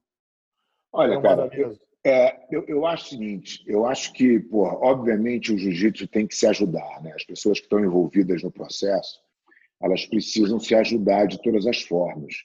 É, compartilhando conhecimento, compartilhando ideia, acho que é bom para todo mundo. Ah, acho que a, a, a coisa, o jiu-jitsu esportivo, ele tem uma, uma característica, como a gente falou anteriormente, de se desenvolver baseado na regra que se cria. Então, o atleta vai lá e ele vai criando a, a regra de acordo com que da maneira que ele consegue manipular aquilo melhor, né? Então acho que essa essa o objetivo dele é só ganhar. Eu acho que isso que vai se distanciando talvez um pouco do da questão da arte marcial. Esse momento, cara, eu eu eu acho que a gente tem que resgatar um pouco as academias deveriam não ser voltadas somente para a competição, até porque isso para a academia, inclusive, não é um, uma coisa boa, né, comercialmente falando, e voltar um pouco no fundamento, e voltar, e voltar um pouco para a defesa pessoal e ter um início no jiu-jitsu um pouco mais fundamentado na arte marcial. E aí depois deixar o, o aluno, se ele escolher por esse caminho, seguir para o lado competitivo mas eu acho que as pessoas estão indo direto para o competitivo e estão pulando. Um, é que nem você estudar é, história, sei lá, estudar economia sem querer saber o que aconteceu há décadas atrás. É, você precisa ter o fundamento, entendeu? Então, acho que as academias precisam se preocupar um pouco com isso para preservar o, o jiu-jitsu, né? E não deixar ele se perdendo no entendimento que daqui a pouco não vai ter ligação nenhuma com o que a gente fazia antigamente.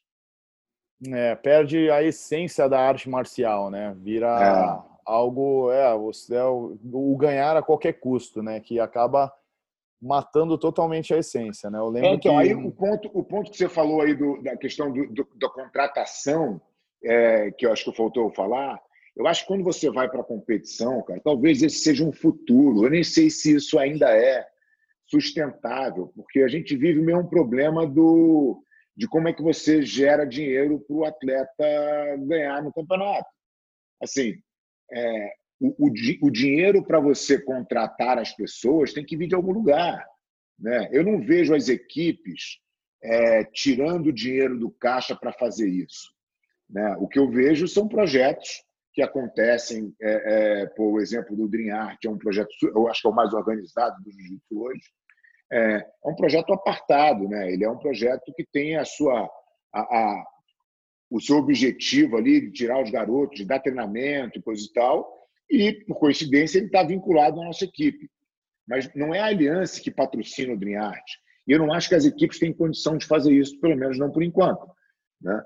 Então, eu não, Mas não vejo. pode ser o futuro, né? Eu acho que pode, cara. Eu acho que até pode. Mas, mas eu não. Puta, eu acho que antes de chegar nisso, vai chegar no dinheiro dos atletas, entendeu? Eu acho que. É, Eu acho que, o, que o, é mais fácil você achar uma equação que dê dinheiro para os atletas do que você achar uma equação que as equipes possam pagar para contratar atleta, entendeu? É um trabalho que ainda está longe, né? Mas é um pode é. acontecer, mas tá longe. Tem muita coisa para acontecer ainda antes, né? Eu acho que pode de fato ser uma uma coisa que vai acontecer no futuro. Acho que os projetos podem se organizar mais. Acho que isso é benéfico para a parte esportiva. E, mas eu acho que essa conta ela não é fácil, tá? Porque o dinheiro. Não está batendo que... ainda, né? É, o dinheiro tem que vir de algum lugar, cara. Né? Então, é, não acho que é um investimento que as equipes é, tenham condição de fazer. E acho que elas ainda estão bem longe de ter essa condição. Então, acho que se for, é, vai ser nesse modelo que o Dream Art tem hoje, né? A Aliança hoje tem um instituto também, mas é, é ainda é não dá para contar isso como como investimento de equipe, o que seria uma coisa mais próxima aí de um esporte profissional, né? Não acho que esse, eu não acho que esse é o caminho que vai acontecer, pelo menos não no futuro próximo. Ah, entendi. É algo que eu concordo também, né? Algo que tá longe de acontecer ainda, mas eu acho que muita gente ainda tem aquele pensamento antigo que não tem que ser assim, mas eu acho que é o futuro, né? Então, o atleta, eu acho que como todo grande atleta, eu comecei a ler muito sobre os atletas que eu sempre fui fã e os meus ídolos e acaba que você tem que ser um pouco egoísta, né? No, no, no esporte, tem que pensar em você, o que vai ser melhor para você, e muita gente acaba tendo isso distorcido, né? Então, se o cara não tá feliz ali, o cara não tá sentindo que tá sendo bom para a carreira dele, muda de time, ainda rola muito aquilo, né? Da, é, pô, mas isso, isso, aí, isso aí é um. Pô, é, então. Não dá mais para aceitar, né, cara? Assim, não, você, sim, mas ainda rola muito, né? Total, não, total. É. A gente vive essa, essa cultura que, que uma coisa, cara, é você ser um cara desrespeitoso, uma coisa é você não ter. É, não respeitar a hierarquia nenhuma. Isso é uma coisa que vai contra o princípio da arte marcial. Não. Outra coisa é você buscar o que é melhor para você.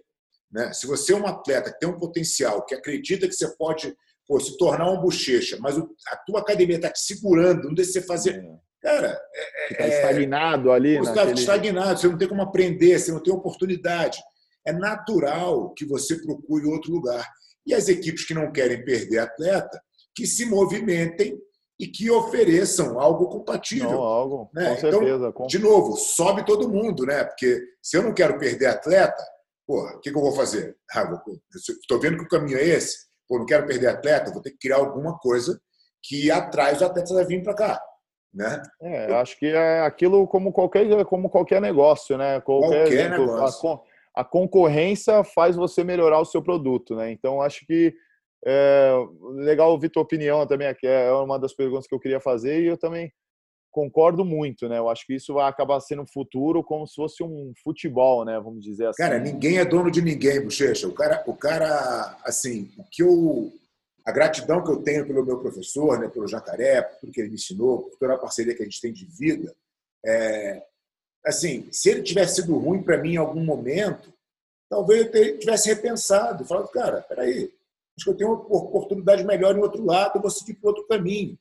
É, e as pessoas têm que aceitar isso, porque você não, não é dono do teu atleta, entendeu? Cara? A hora que você não estiver mais oferecendo o que ele busca, a relação tem que ser interrompida, ninguém tem que ser infeliz, né?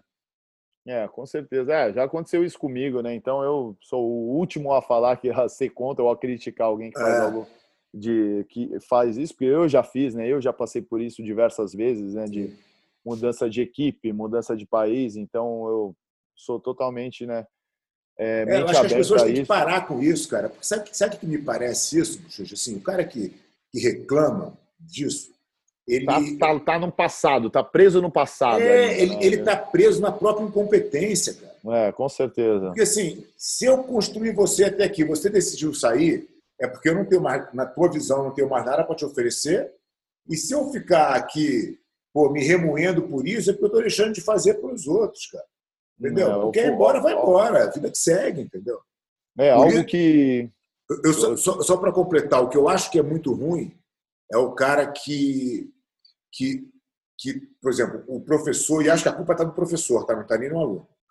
O professor dá a bolsa treina o cara a vida inteira de graça. É, a história da bolsa, né? A famosa. Porque o cara, ele, ele, ele o que ele está fazendo, na verdade, ele está te impondo uma obrigatoriedade de gratidão que você não deveria ter. Entendeu? Já começa errado do, já, do princípio. É, né? o princípio já está errado. Né? Quer dizer, eu estou querendo criar uma relação com você de, pô, eu vou te dar o, o treinamento de graça, mas você vai ser meu escravo por resto da vida, você vai ter que ter gratidão pelo que eu fiz por você. Não. não gratidão é, é, é bom para quem tem, não é bom para quem recebe, não. Não, é exatamente. Não, isso aí eu concordo. É, foi algo que eu aprendi muito no, até uma vez que uh, que eu fui dar um seminário na inauguração da BJJ Lab, né, que é uma uhum. academia de São Paulo aí, por sinal, uh, metros da sua. E quando eu quando eu te vi lá na inauguração, até achei estranho, né? E perguntei até para a galera, pô, mas como foi a reação do Fábio? E até perguntei para você mesmo, uhum. né? não sabia como perguntar, mas foi algo que apareceu na minha cabeça, aquela curiosidade no momento ali, falei, mas a tua academia aqui perto ali, isso não te incomoda? Isso não... é algo que, né? Eu acabei te perguntando e lembro da tua resposta. Ele falou, não, na real, na verdade, isso é muito bom, né, para o jiu-jitsu, porque se ele fizer um trabalho bom, vai trazer alunos e, e, se ele fizer um trabalho ruim, vai ser bom para o jiu-jitsu em si. Se ele fizer um trabalho ruim, o cara vai bater na minha academia. Então, de qualquer maneira, tem espaço para todo mundo e foi algo que mudou é. muito a minha cabeça. Que eu falei, é, é verdade, né? Então, tem espaço para todo mundo crescer junto e vai ser bom para um, um, coletivo, né? Não é, é só pensar cara, assim, né? quando as pessoas fazem, pô, concorrência no jiu-jitsu, coisa e tal, cara, tem tanto espaço, o jiu-jitsu é tão pequeno, se você pensar na possibilidade, né? Pô, as academias estão, as academias de sucesso têm 500, 700 alunos, não é nada, entendeu? Era a quantidade de gente que tem em São Paulo, entendeu? É, e o, o público, acha... e ainda mais com, com, com, esse com esse mundo online que a gente, essa plataforma online dá para atingir muita muita gente. Muito, então, se você está preocupado com o aluno do cara, pô, eu quero que o cara seja feliz, entendeu? Aquele eu quero pensamento do... bairrista ainda. É, né? então. Eu quero cuidar do meu, para atender o meu, meu, meu aluno da melhor maneira possível, e quero buscar pessoas que não façam jiu-jitsu para treinar comigo.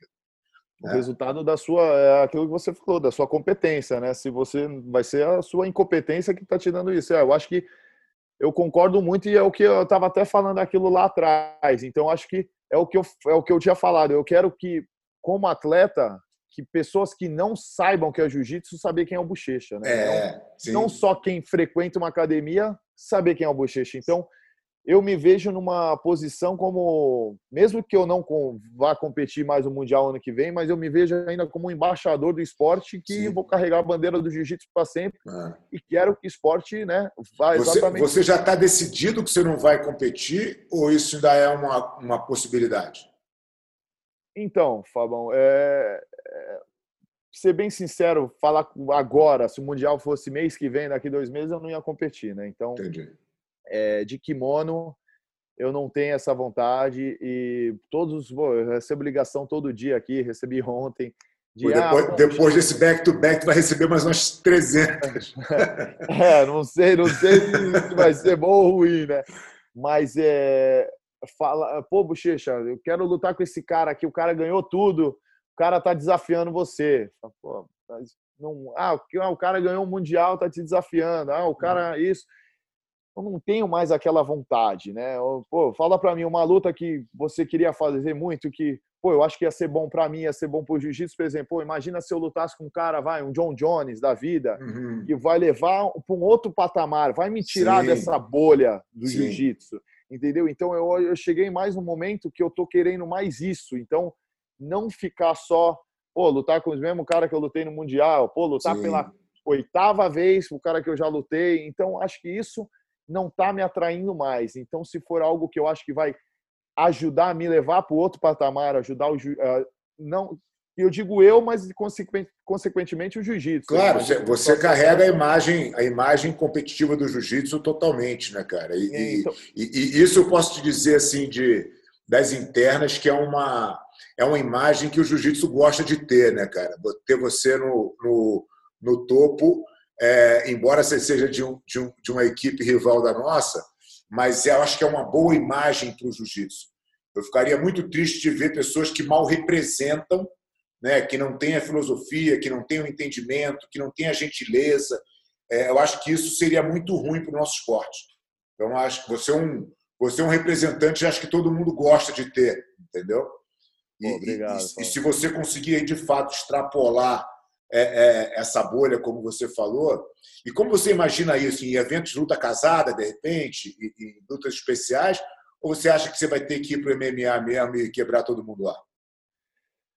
Então, pô, fico, fico feliz né, de saber que, que, que eu sou isso, né, que muita gente me vê como isso. Então, é algo que eu nunca. Não foi algo que aconteceu natural, né? Eu sempre fui eu, pô, me conhe... eu te conheço aí desde faixa, faixa azul e eu sempre, pô, tu me tratou sempre do mesmo jeito e eu foi sempre recíproco isso há 10 anos atrás até hoje. E eu sempre tentei fazer isso e percebi que com o tempo, né, aquela velha história, né, com grandes poderes vem grandes responsabilidades, né? Então eu comecei a perceber isso e e vejo que é algo que me preocupa também, né? Para quem eu vou passar esse bastão, né? Então, pô, se eu não lutar, quem vai ser essa a, que vai carregar isso? Então, a, a esperança é que seja alguém que carregue os mesmos princípios, né, da arte Sim. marcial, que, né, que já pelo menos tenha lido alguma vez na vida o Código Bushido, né, que eu acho que hoje em dia Sim. fala isso lá numa área de competição, vamos fazer? Quem é esse e, cara? Que pensa que ele é? é, é, é tá, vai estar tá escrito? Então, eu acho que... Era a história, essa história do personagem, só para voltar muito no tempo aqui, é, antigamente a gente ia competir e tinha uma lenda do Zé Beto. O Zé Beto era um cara que eu não sei quem criou ele, mas o jacaré usava, e acho que quem criou foi o Horace, foi o Carlos, uhum. sei lá. E era o Zé Beto. Então, porra, a gente pegava os caras que iam começar a. estavam começando a competir, o cara nervoso pra caralho, pô, vou lutar com quem? Falei, ih, rapaz, eu vi a chave lá. Famoso mão de pedra. Tu caiu com o Zé Beto. Com o Zé Beto? Quem é o Zé Beto? Porra, mesmo, um cara da chave de pé pra caralho. pô, o cara sai rotando no joelho, pô, perigoso, o cara pega todo mundo. Eu não sei nem como esse cara tá de faixa ali, azul. Esse cara não podia ter de faixa. Irmão, tipo, a, gente, a gente falando essa história, eu me lembro de um cara, o pô, eu nunca me esqueci dele, o Amorim, um cara super, um garoto super bonzinho. E ele tava apavorado, cara, e a gente esqueceu de desmentir. Então a gente ficou zoando, fazendo bullying com o cara a semana inteira, que era o Zé Beto, que era o Zé Beto, que era o Zé Beto. Ele chegou no campeonato, cara, pegou um, um galinha morta do outro lado e ele bateu no cara, mas ganhou, escancarou, o cara saiu morto. E aí, porra, a gente foi fazer, porra, fazer a massagem lá na mão dele para ele para acalmar ele. Ele falou: Mestre, muito obrigado. Esse Zé Beto nunca mais vai falar nada da nossa academia. Ele jurava que ele tinha lutado com o Zé Beto, aí a gente se tocou, porra, esquecemos de desmentir, porra. Chegou a falar para ele ali no momento ou não? Deixou ele... Não, deixamos ele, porra, deixamos ele embalado, ele perdeu no ano seguinte. Mas deixamos ele viver aquele momento ali de Mas glória, do Zé entendeu? ele passou, né? Do Zé Beto ele passou. É, a gente tinha também lá, lá em Santos, era o Mão de Pedra, né? Pô, o Balu tá falando de estar na prêmio. Vixe, o Mão de Pedra. Por quê? Nossa, quebra a mão de todo mundo a mão de vaca. Cuidado. Pô, mão é, de vaca é a pior coisa, né? Tu fica com medo de tocar no cara. As academias de jiu-jitsu sempre tem os, os, personagens, né? É, é, igual em todo lugar, é só muda. É, é, o bullying, né? É o bullying. É. Agora, bom, falando, falando de bullying, Bochecha, assim, a gente está vendo um movimento, né, cara, que eu acho que até o, o Gordon Ryan é um cara que lidera esse movimento do trash talk aí e, e se promove e tal. Como é que você vê? Qual o conflito disso? É, a gente estava falando aqui de, de manter a tradição de, de, né, de arte marcial, coisa e tal, e, e definitivamente o trash talk nunca fez parte do mundo do jiu-jitsu. Né? Como é que você vê a entrada disso, até com o evento Junta Casada, tentando criar essa animosidade entre os atletas? Você acha que isso, de fato, ajuda a vender alguma coisa? Ou, ou, ou você acha que o pessoal do jiu-jitsu está muito mais para o respeito né? e, e para admirar o, o, atleta pelo que ele é de fato. É, então, acho que esse é um ponto muito importante, né? Um ponto que eu sempre bato nessa tecla também, por causa. Eu, eu sou totalmente contra, né? Então. É, nunca vi e... você falando nada, nunca vi Rodolfo falando nada, é... Marcelinho, Cobrinha, todo mundo quieto, né? Exato, eu, eu sou muito contra isso e acho que a, o jiu-jitsu, principalmente o, o, kimono, é filosofia, é o código Bushido ali, é aquilo que o cara tem que ser um, tem que ter princípios, né? Então é o que eu aprendi desde o início, hierarquia, todos os valores que eu sempre tentei carregar, sempre tentei levar. E eu vejo isso se, se dispersando muito, perdendo esses valores, até na própria academia, desde quando o professor começa a ensinar ali, já não, já não faz tanto parte ali do, do, dos princípios de ensinar isso. Então, acaba se perdendo muito. Tanto que eu vejo que essa, essa nova geração, né? quando eu digo nova geração, não é, eu não estou é, falando todo, todos, né? mas uma grande maioria, né? vamos dizer assim, dessa, dessa nova leva, vem achando que esse é o que é o futuro, né? que esse é o caminho, porque eu acho que isso não é o MMA, então eu acho que não vai mudar nada no, na, na bolsa. Até um ano atrás não tinha nem bolsa no Campeonato Sim. Mundial, né? Então não tinha primeira é, premiação foi agora em 2019. Então Sim. eu não vejo o sentido. Então eu não vejo. Eu acho que não vale a pena para trocar por causa de seguidores e por causa de likes que Instagram que eu vejo que é o que os atletas da nova geração estão querendo, né? Em troca daquela cinco minutos de fama. É. Então eu sou totalmente contra. Mas a história do Gordon Ryan, ele vem num, num circo diferente, né? Vão aquele do sem kimono, Sim. que sempre foi isso, não teve essa filosofia, né? Pô, sempre viu lá cara chegando para lutar com roupa colorida, com lycra, então sempre foi um circo muito diferente, vamos dizer assim, né? Outro esporte, não tem não tem a filosofia do jiu-jitsu, apesar de ser, né, o sem kimono Sim. ali, mas não tem filosofia nenhuma. Então, ele eu até entendo. Americano nunca treinou de kimono, então ele ter esse estilo é, é, até aceitável. É o personagem que ele fez funciona para ele, sempre Sim. funcionou.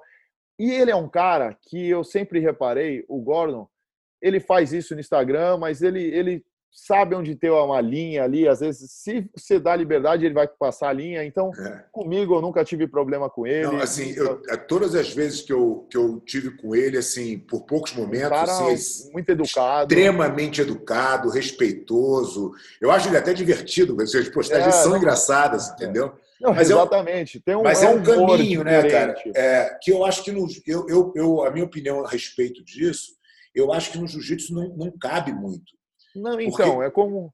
a é gente é exatamente foge, cara, isso. A gente está se afastando, né? Eu acho que é mais uma contribuição.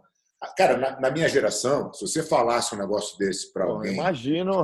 Você dava dois passos na rua e tomava um tapa na cara, entendeu? Não, não exatamente. E, não existia e, essa possibilidade, entendeu? É essa forma que eu vejo. Você usou ele como exemplo, exatamente isso. É algo que hoje em dia ele não, não, não vai acontecer isso, né? Então, é. É, não, mas funcionou para ele. Mas tanto que no tatame, quando ele ganha de alguém, ele é um cara educado, ele não ele não extrapola, ele não grita, ele não, não sim, tira. Sim, ele, sim. ele tem o conceito, dentro do tatame das quatro linhas ali, ele é um, é um artista marcial. É. Fora é aquela, aquela palhaçada ali, ele faz a. Faz, eu, eu, eu entendo o humor dele.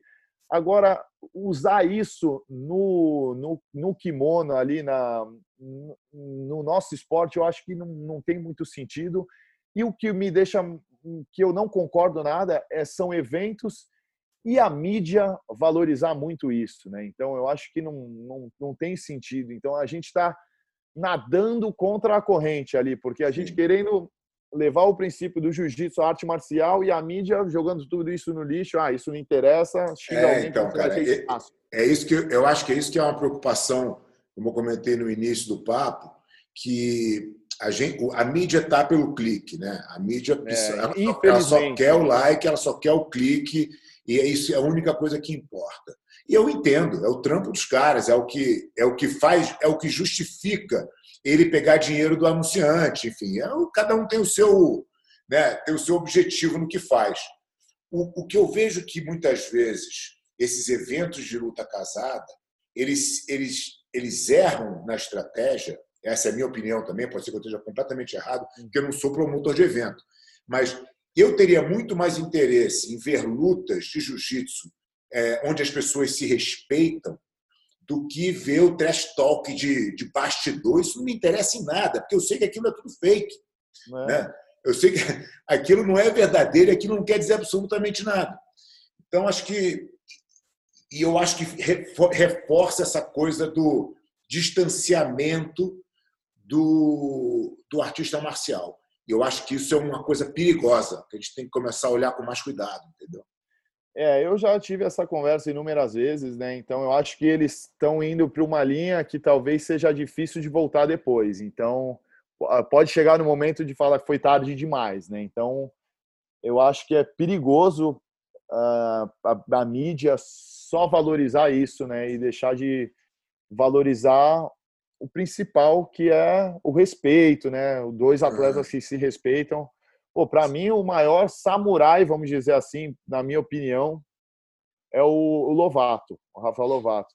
Porque o cara ele já ganhou tudo que tinha que ganhar aí com kimono, sem kimono. Acho que ele é. não tem o título da DCC, mas ele já fez Mas tem final. grandes performances lá também, de igual para igual, é.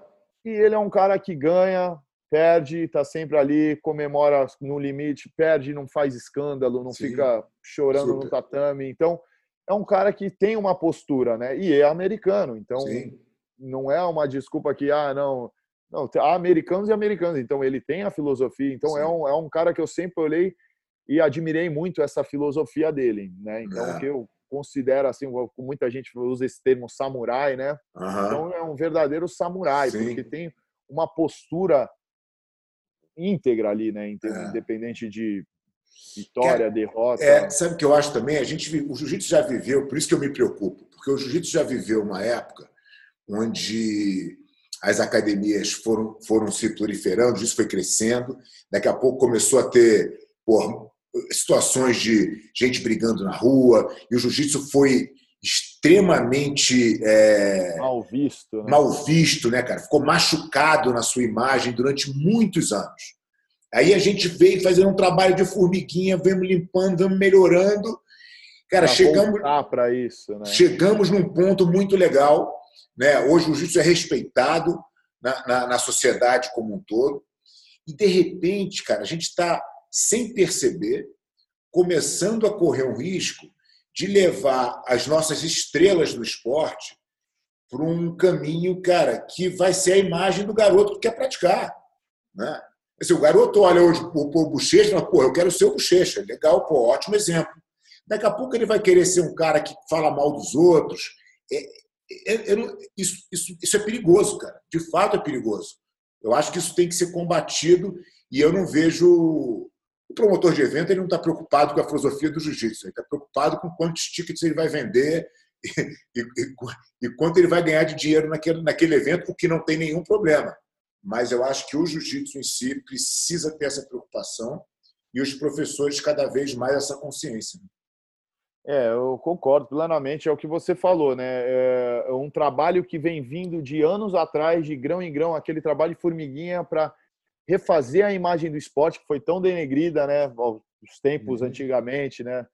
E agora que está num ponto bom, voltar vai ser um passo para trás, eu vejo eu acho que não, não vale a pena, né? Mas o, o promotor do evento, que é o trabalho imediato ali, que é o, o retorno financeiro imediato. Então ele quer vender o ticket ali é, do evento dele de hoje, não está nem aí para amanhã. E muitas vezes eu tenho discussão e, com pessoal do jiu-jitsu que é a favor, assim, não, mas eu acho que é bom para o esporte, tá bom. É, entendo esse lado, mas você tem um filho, você põe na academia, você quer que ele siga vai, a linha que eu faço da filosofia ou que ele chegue lá mandando o dedo para você, falando que é isso, que é aquilo, e vai ser aquele cara que tu idolatra no trash talk. É, não, meu filho eu não queria que fosse assim, mas, mas a nova geração é. vai, vai olhar os, os, ídolos né, de hoje em dia, então é. acaba eu, seguindo essa linha. Né? Eu acho é que tem, tem um efeito, tem um efeito McGregor, né, cara, que, que, que é um cara que pô, fez diferente no UFC e, e Mudou, e vir, né? O... É, e virou um, um super produto e ganhou muito dinheiro. Então, mas, cara, as pessoas precisam entender que é, que é outro esporte. É né, outro esporte, cara. É outra realidade. Aquilo ali é entretenimento. Aquilo ali perdeu é, é, a, a, a, essência de arte né? marcial né? há muito tempo. Né? E eu acho que é isso que a gente deveria preservar no jiu-jitsu, porque é isso que vai trazer longevidade para todo mundo, para as academias, né? vai trazer mais gente para praticar. Então, acho que é, é, as pessoas que lideram o jiu-jitsu hoje nas suas determinadas áreas têm que, têm que realmente levantar essa bandeira e brigar um pouco mais para essa. Eu, eu, eu, entendo que tem que existir uma conexão, cara, do que o cara que está competindo hoje, que está no, no, no, no birimbolo acrobático com armlock voador, que eu acho maravilhoso, esse cara tem que saber toda a história, esse cara tem que saber é, o fundamento, ele tem que saber defesa pessoal, ele tem que saber tudo, entendeu? Não, e, as pessoas estão hoje em dia cortando, se né? perdeu né? isso, né? Não, se perdeu.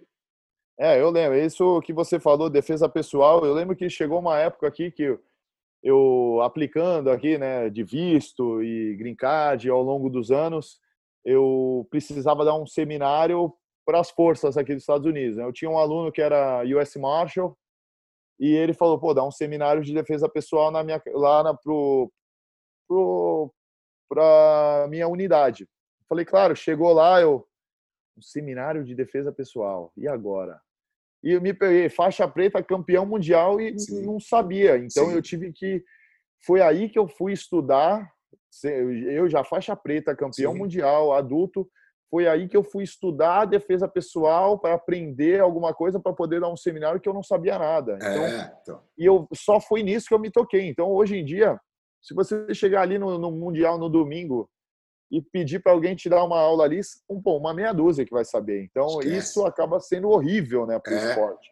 É, então, agora, esse é o ponto, cara. Como é que a gente resgata isso sem perder a evolução do que está sendo feito no esporte, que é muito bom, né? Acho que é.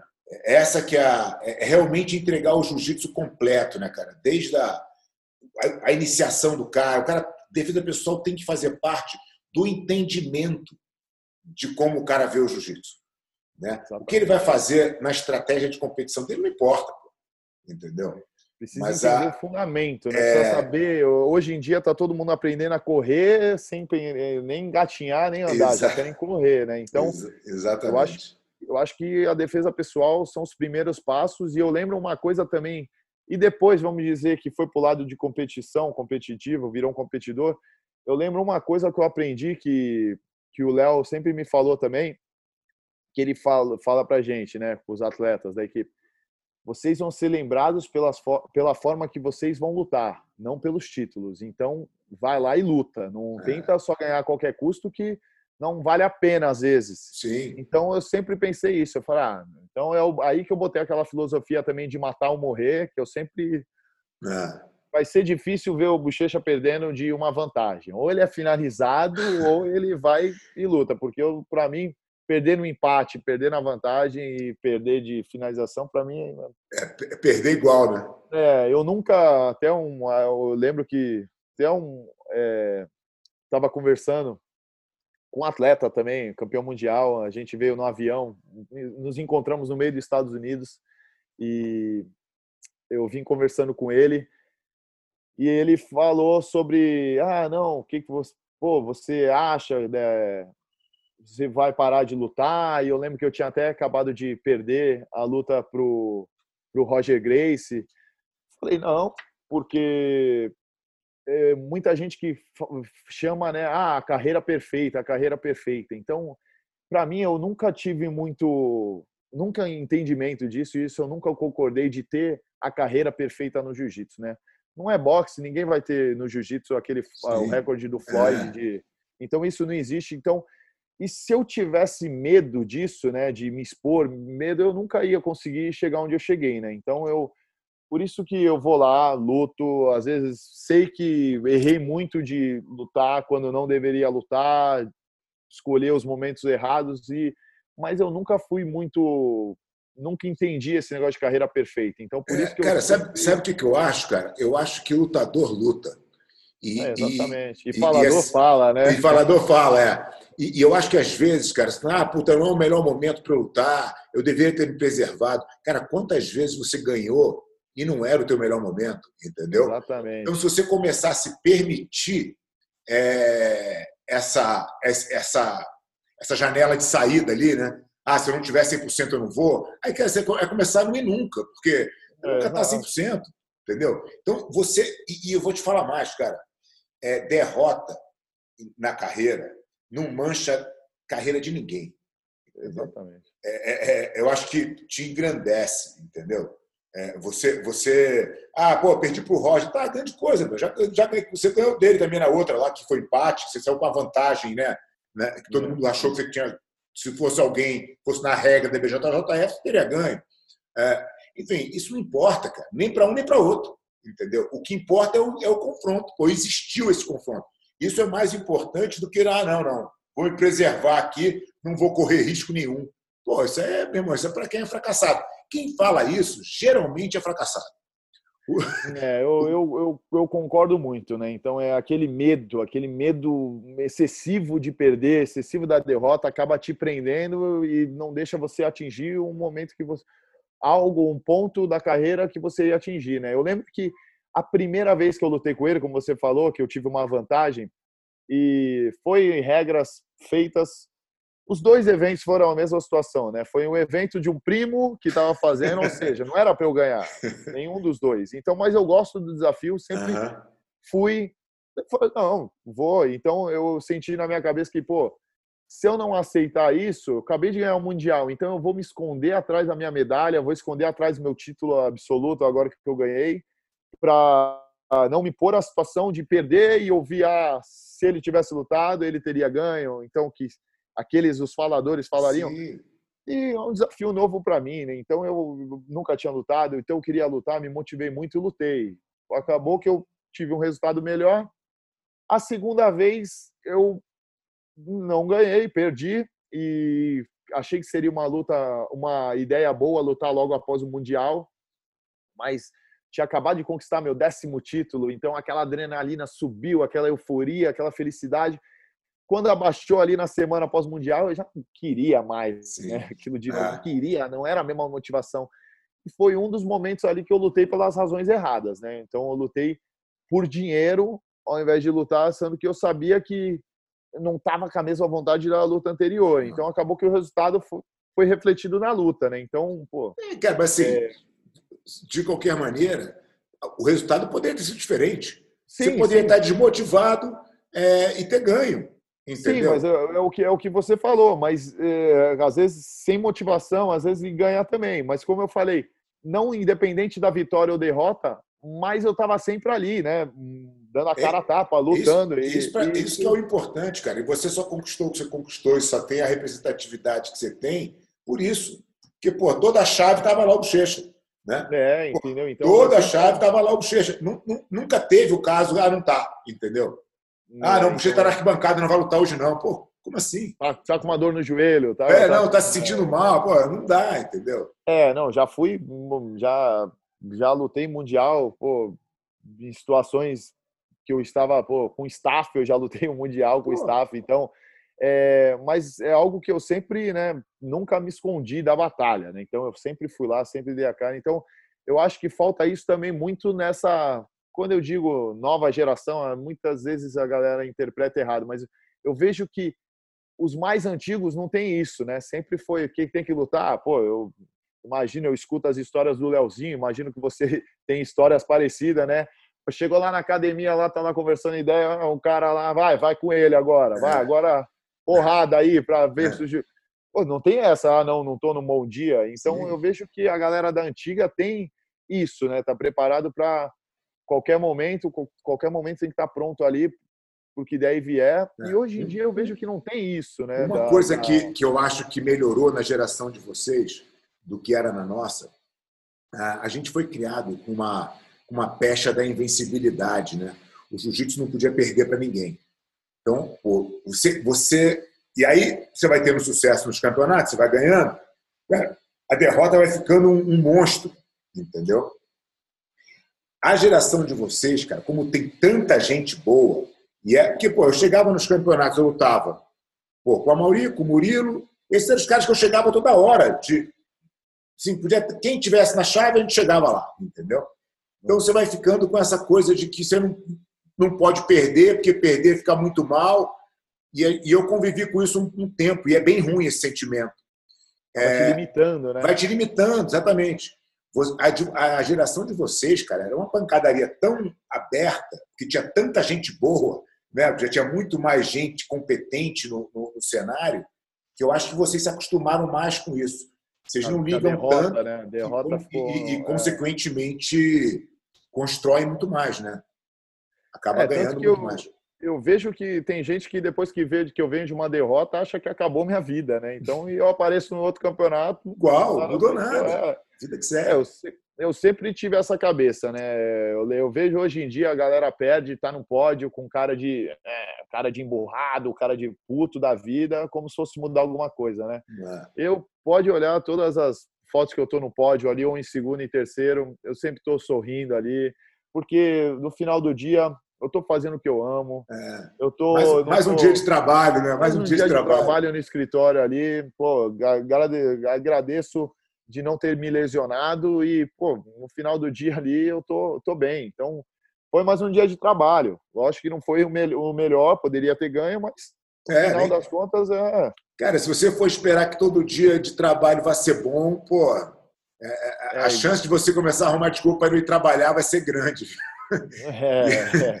né? é, o, é igual a gente estava falando lá, que eu também tento, né? Chegou um momento que eu estou tentando aprender coisas novas, né? Vejo muita influência sua também, só a questão de ler livro, né? Comecei uhum. a ler mais e aprender sobre o mercado financeiro. Eu tenho um amigo que eu converso muito, que ele trabalha no mercado financeiro. Ele falou: oh, é, não posso. Hoje foi um dia bom, ganhei muito dinheiro. Não existe.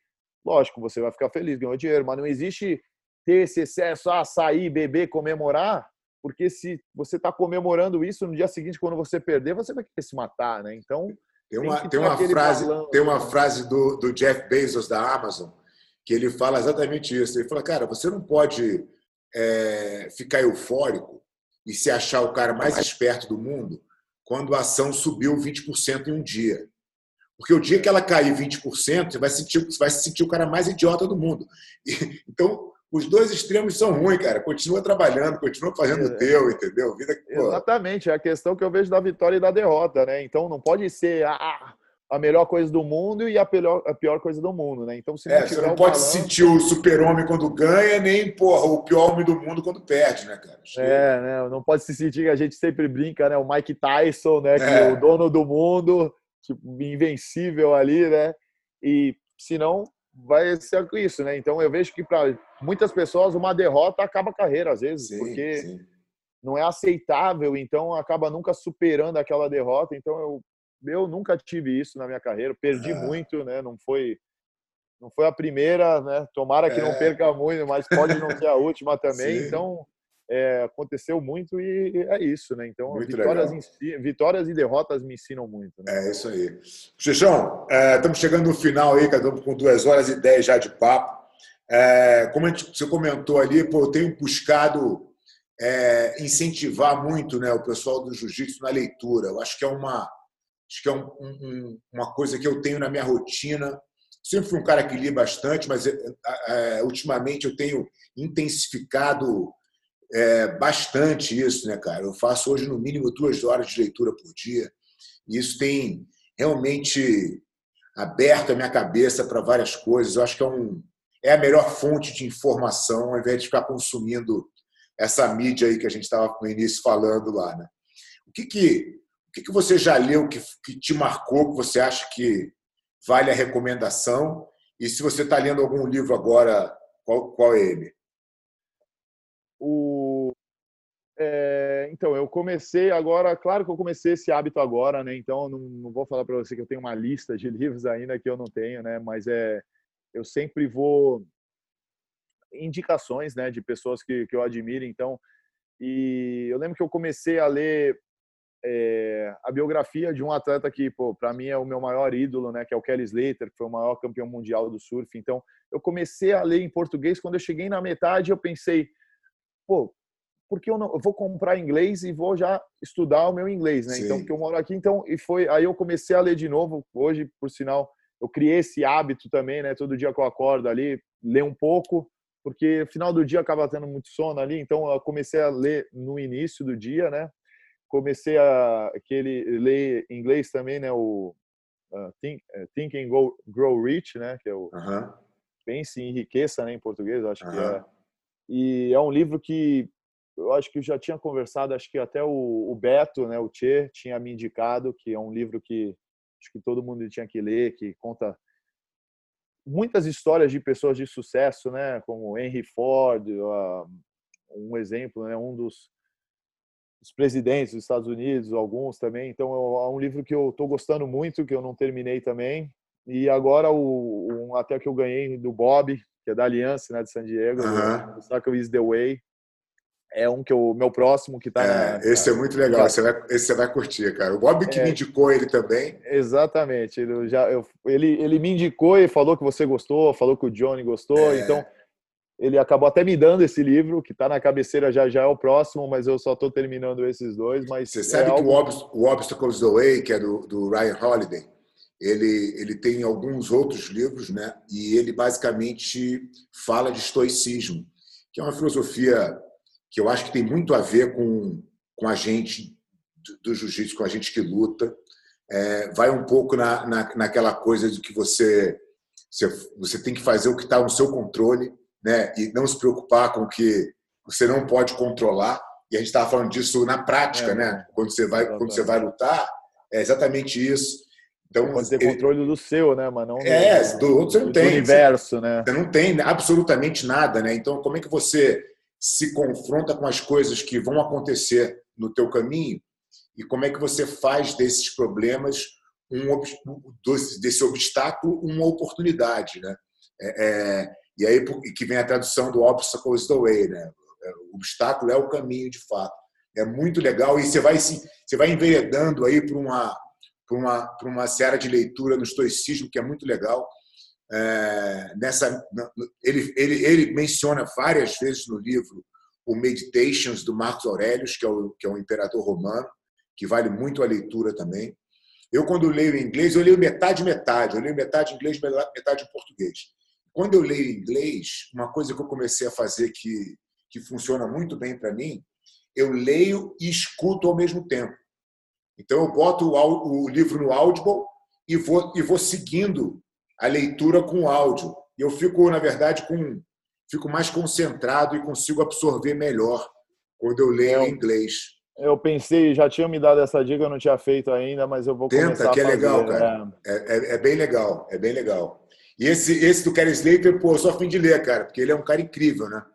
É, bem legal, porque é, eu me vi muito nessa situação, né? Quando ele fez esse livro que eu tô lendo, não sei se ele tem outro, ele tinha seis títulos mundiais, né? Uhum. Então ele estava num momento ali também, já não tinha aquela mesma motivação, já não tinha.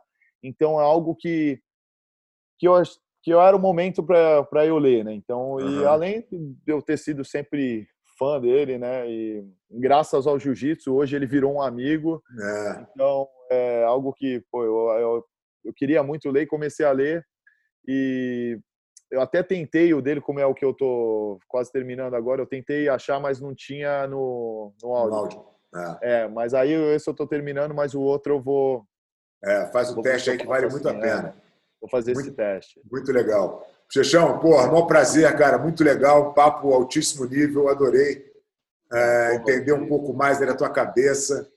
É, que realmente é diferente, né? Não poderia ser de outra forma com, com, você conseguiu aí, né? No jiu-jitsu, esses 13 títulos mundiais. Coisa inédita que eu acho que eu, pelo menos, não vou ver ninguém chegar nessa marca. Pô, Não sei eu- se um eu- dia vamos quebrar esse teu recorde, mas pô, vai demorar, hein? É, eu- às vezes a gente troca bastante ideia disso, né? Eu acho que você falou, hoje tá tão acirrado, né? Que eu acho que vai demorar um pouco, né? Muito mas é, difícil. Muito difícil. Ah, mas então é algo que é, foi bom, né? Algo que eu sempre me motivou muito. Muita gente me perguntava, pô, o que que te motiva? E eu não sabia responder essa pergunta, né? Eu lembro que em 2016 um, um repórter me perguntou isso, falou, pô, o que que te motiva? Eu eu foi em 2016 que eu achei essa resposta, né? Pô, o que me motiva é fazer o que nunca foi feito, né? Então eu quero fazer o que ninguém nunca fez. Eu quero ser o único do mundo a falar que fiz algo. Então, aí eu- foi algo que me motivou e eu consegui ganhar. Hoje em dia, eu falo, pô, eu fui o único que É. ganhei 13. Então, foi algo que foi. Eu lembro que, né, o que te motiva foi exatamente É, isso. Então, quando eu vi o meu livro ali no Guinness, eu não fui eu que botei, por um acaso botaram, não foi. Então, quando eu vi, me mandaram para minha casa, eu, foi algo Nossa, muito legal, marcou muito, muito legal. na minha vida. Né? Então, muito legal, Bochechão. Parabéns aí pela tua carreira, cara, por esse cara maravilhoso que você é. Continue sendo essa imagem boa para o nosso jiu-jitsu aí e estamos sempre juntos. Pô, muito obrigado, Fabão, mais uma vez aí. Obrigado pelo convite para participar aqui com você. E muito obrigado também por, por influenciar né, a gente aí. Por, por exemplo, essa da leitura aí foi totalmente influência sua aí. Então, algo que mudou mudou bastante meus meus meus costumes, minha rotina, né? Então, obrigado aí também por influenciar aí a gente, a nova geração aí e um prazer estar aqui contigo hoje. Valeu, Xuxão. Forte abraço, cara. Obrigado. Valeu, um abração. Valeu. Tchau, tchau. Valeu.